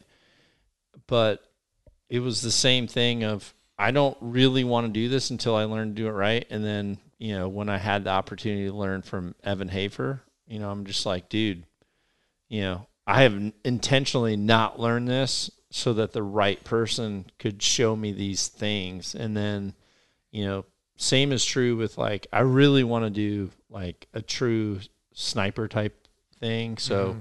you know, Andy worked with me some, which I trust a lot, but you know, I want to, um, I'm going to, I'm going to actually do some of that with JP Dinnell at some point, which Cool. is like, you know, for me, awesome because I feel like if I'm going to learn, I'm going to learn the right way. Mhm. And that's just my personality. Yeah. You know, I don't, I self taught archery and it was a very long, like, it was a long journey that took a very long time to get out of a hole that I dug myself. Mhm. And I don't have time for these other things that I really want to learn to do it wrong first yeah, yeah, you know i, I did it I, I did archery wrong for the first third of my time behind a bow and had to pick little parts that i could grasp from people that were doing it right Yeah. and then slowly piece together this process to where i have now and then you know thankfully i've dug out of it but it's i took the very long road to get to where i'm at yeah. and I just don't have time to do it that way with other things that I want to do.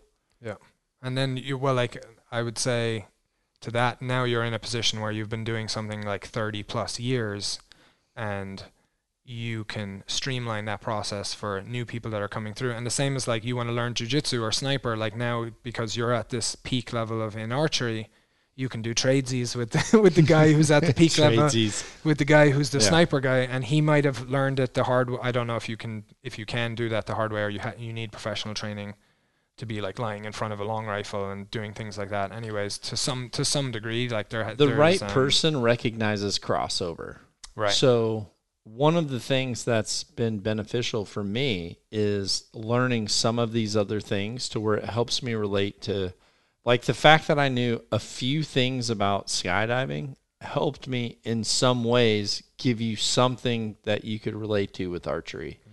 And even with learning pistol a little bit from Evan, it's helped me teach some military guys. I mean, and honestly, one of the things we talked about when we talked front sight, rear sight alignment, I actually drew that diagram on the chalkboard of Remember? Yeah, you did. front pistols because part of what made me I would say above average fast was that I recognized that from an archery point of view. So when Evan taught it to me and said like, "Hey, here's how front sight rear sight works for the pistol," I was just like, "Duh, okay, yeah, that's that's another day in the park for me." And honestly, it was easier for me because with that pistol, it was almost they were closer together. So it was very clear compared to it with a bow with a very large rear aperture and a, Mhm. you know that alignment was actually easy for me. So I was able to shoot at longer distance with the pistol to to the people that were there, which I trust, they were telling me, "Hey, this is surprising that you're this accurate at the at these distances. That's that doesn't happen." Yeah. But I think it wasn't because I was new to a pistol. I was very seasoned to that process, but in a different craft. Yeah. You know, whereas like now, well, in a couple weeks, I'll be with Jocko and, you know, gonna do jujitsu again and hopefully not have my f- freaking neck broken with him the second time around. Um, but yeah, I, I like learning those crafts because it helps me be a better teacher For because sure. I can give parallels. Absolutely. And even that, like the sight, the pistol diagram that you had drawn with the sights, that made sense to me just having shotguns before. And Air that- rifle that yeah, popping those squirrels in the city limits. popping those squirrels. But yeah, having not shot an, a real bow before, and then having that parallel as being like, oh, okay, so this works the same, that makes sense, and then that creates the parallel across. And you did give some really helpful. Um, I was even saying to my wife last night, I was saying, oh, he was giving some like wind tunnel analogies of like correcting movement subtly and not forcing it or trying to muscle it or something like that. And Yeah. like, and yeah, and then things like For- that. It, because and maybe that's why you've related so much to like trust the float. yeah, Because I tried to when we talked about your front sight, you know, because I could see when your front sight was kind of darting around a little bit, I could tell on your back half. So from your release hand back, you would start and stop with that pull. Yeah. And so I told you like, hey dude, like when I was in the wind tunnel, the more I tried to correct, the faster I slammed into the glass on the other side. Mm-hmm. Like I had to realize like I know I'm going to the glass to the right, so I have to make a movement to where it's going to correct before I get there, but it's not going to correct right now to where I slam it to where I can't counteract on the opposite side. Yeah. So yeah, that that might be a reason why that stuck with you more than is and you know, luckily I was in this tube with a big fan underneath it to where I like learn these things because yeah, it was it was helpful for me to to learn that analogy of like overcorrection. yeah. All right, you've got one last question or one last statement. So, for those out there listening to this podcast that are contemplating learning archery or going down this path, coming from someone who is had never done it up until 24 hours ago, what would you tell them? Um, like giving somebody like advice, I guess, on coming. I don't in know, just like, you know, hey, this is, you know, there's other people in the same boots as you were two days ago. Mhm. What would you tell them about what you've experienced with archery in the last 24 hours versus 48 hours ago, all the way back 30 plus years? Like, Okay, well, I knew I was gonna love it, so I mean, that's the the what drew you to it though? Um, I like the meditative aspects of repeated efforts and like um, precision with stuff. So, say if it's like trying to do a yoga move, or say a spurt, certain type of flip in a jump, or like like ex- execution and repetition and uh, progression and seeing like developing mastery i'd say of skills is kind of Mm. something that's really attractive to me like say even golfing or stuff like that that you can just do over and over again and that's really difficult to get good at like i there's a lot of um, empowerment or satisfaction in in things like that, you know. Yep. And um, and yeah, I think just being a dude and being a f- coming from being a kid and like running around and like playing with weapons and like shooting, wanting to shoot stuff and target targets and What weapons did you have in Ireland? Well, we didn't. We Like had sticks, sticks, sticks and stones. You know, bottles. Yeah, just throwing A bottles. broken bottle. Like, yeah, yeah. You know, but things like that. I was. I really liked darts when I was a kid. I liked playing darts a lot. Like that was another. that's very similar. Yeah, and other things like that. So it's just kind of. It's very satisfying um, piece of it, and I love the the routine and the. Um, I guess it's the routine, but like so in weightlifting, there was like when I was I was competitive um, Olympic weightlifter for quite a while, and when you would come in, you would say, okay, I step to the bar and I make sure my shins are in this position, and then like I get my midsection tight, and I reach down, I get set my grip on the right, set my grip on the left, and I reposition my back, and there was this like routine that you rehearse and go over and over again, and again like in martial arts, it was the same when I was a kid, did taekwondo, and there's patterns that you learn and repetition and just trying to execute things perfectly, you know. So there's a lot of um, Yeah. I'm very attracted to to activities that involve things like that. So yeah. That's awesome. Yeah, so I'd say it's just an extension of in a, in a way, even though it's a new skill and it's filled with things that I've never done before, I also feel like I have done it before because once like the the system involved within learning it is kind of the same as you learn these specific techniques and then you repeat them over and over again and each one of them requires a different piece of it to be mastered and Yeah, that's awesome. yeah so Well, dude, this has been thank you so super much fun. thank you so much I really appreciate it. You're an awesome dude. And Wow, thanks everybody hours. for listening. We appreciate it. Nock On everybody. Be sure to visit nockonarchery.com to see our entire line of trendy Nock On lifestyle clothing. nockonarchery.com.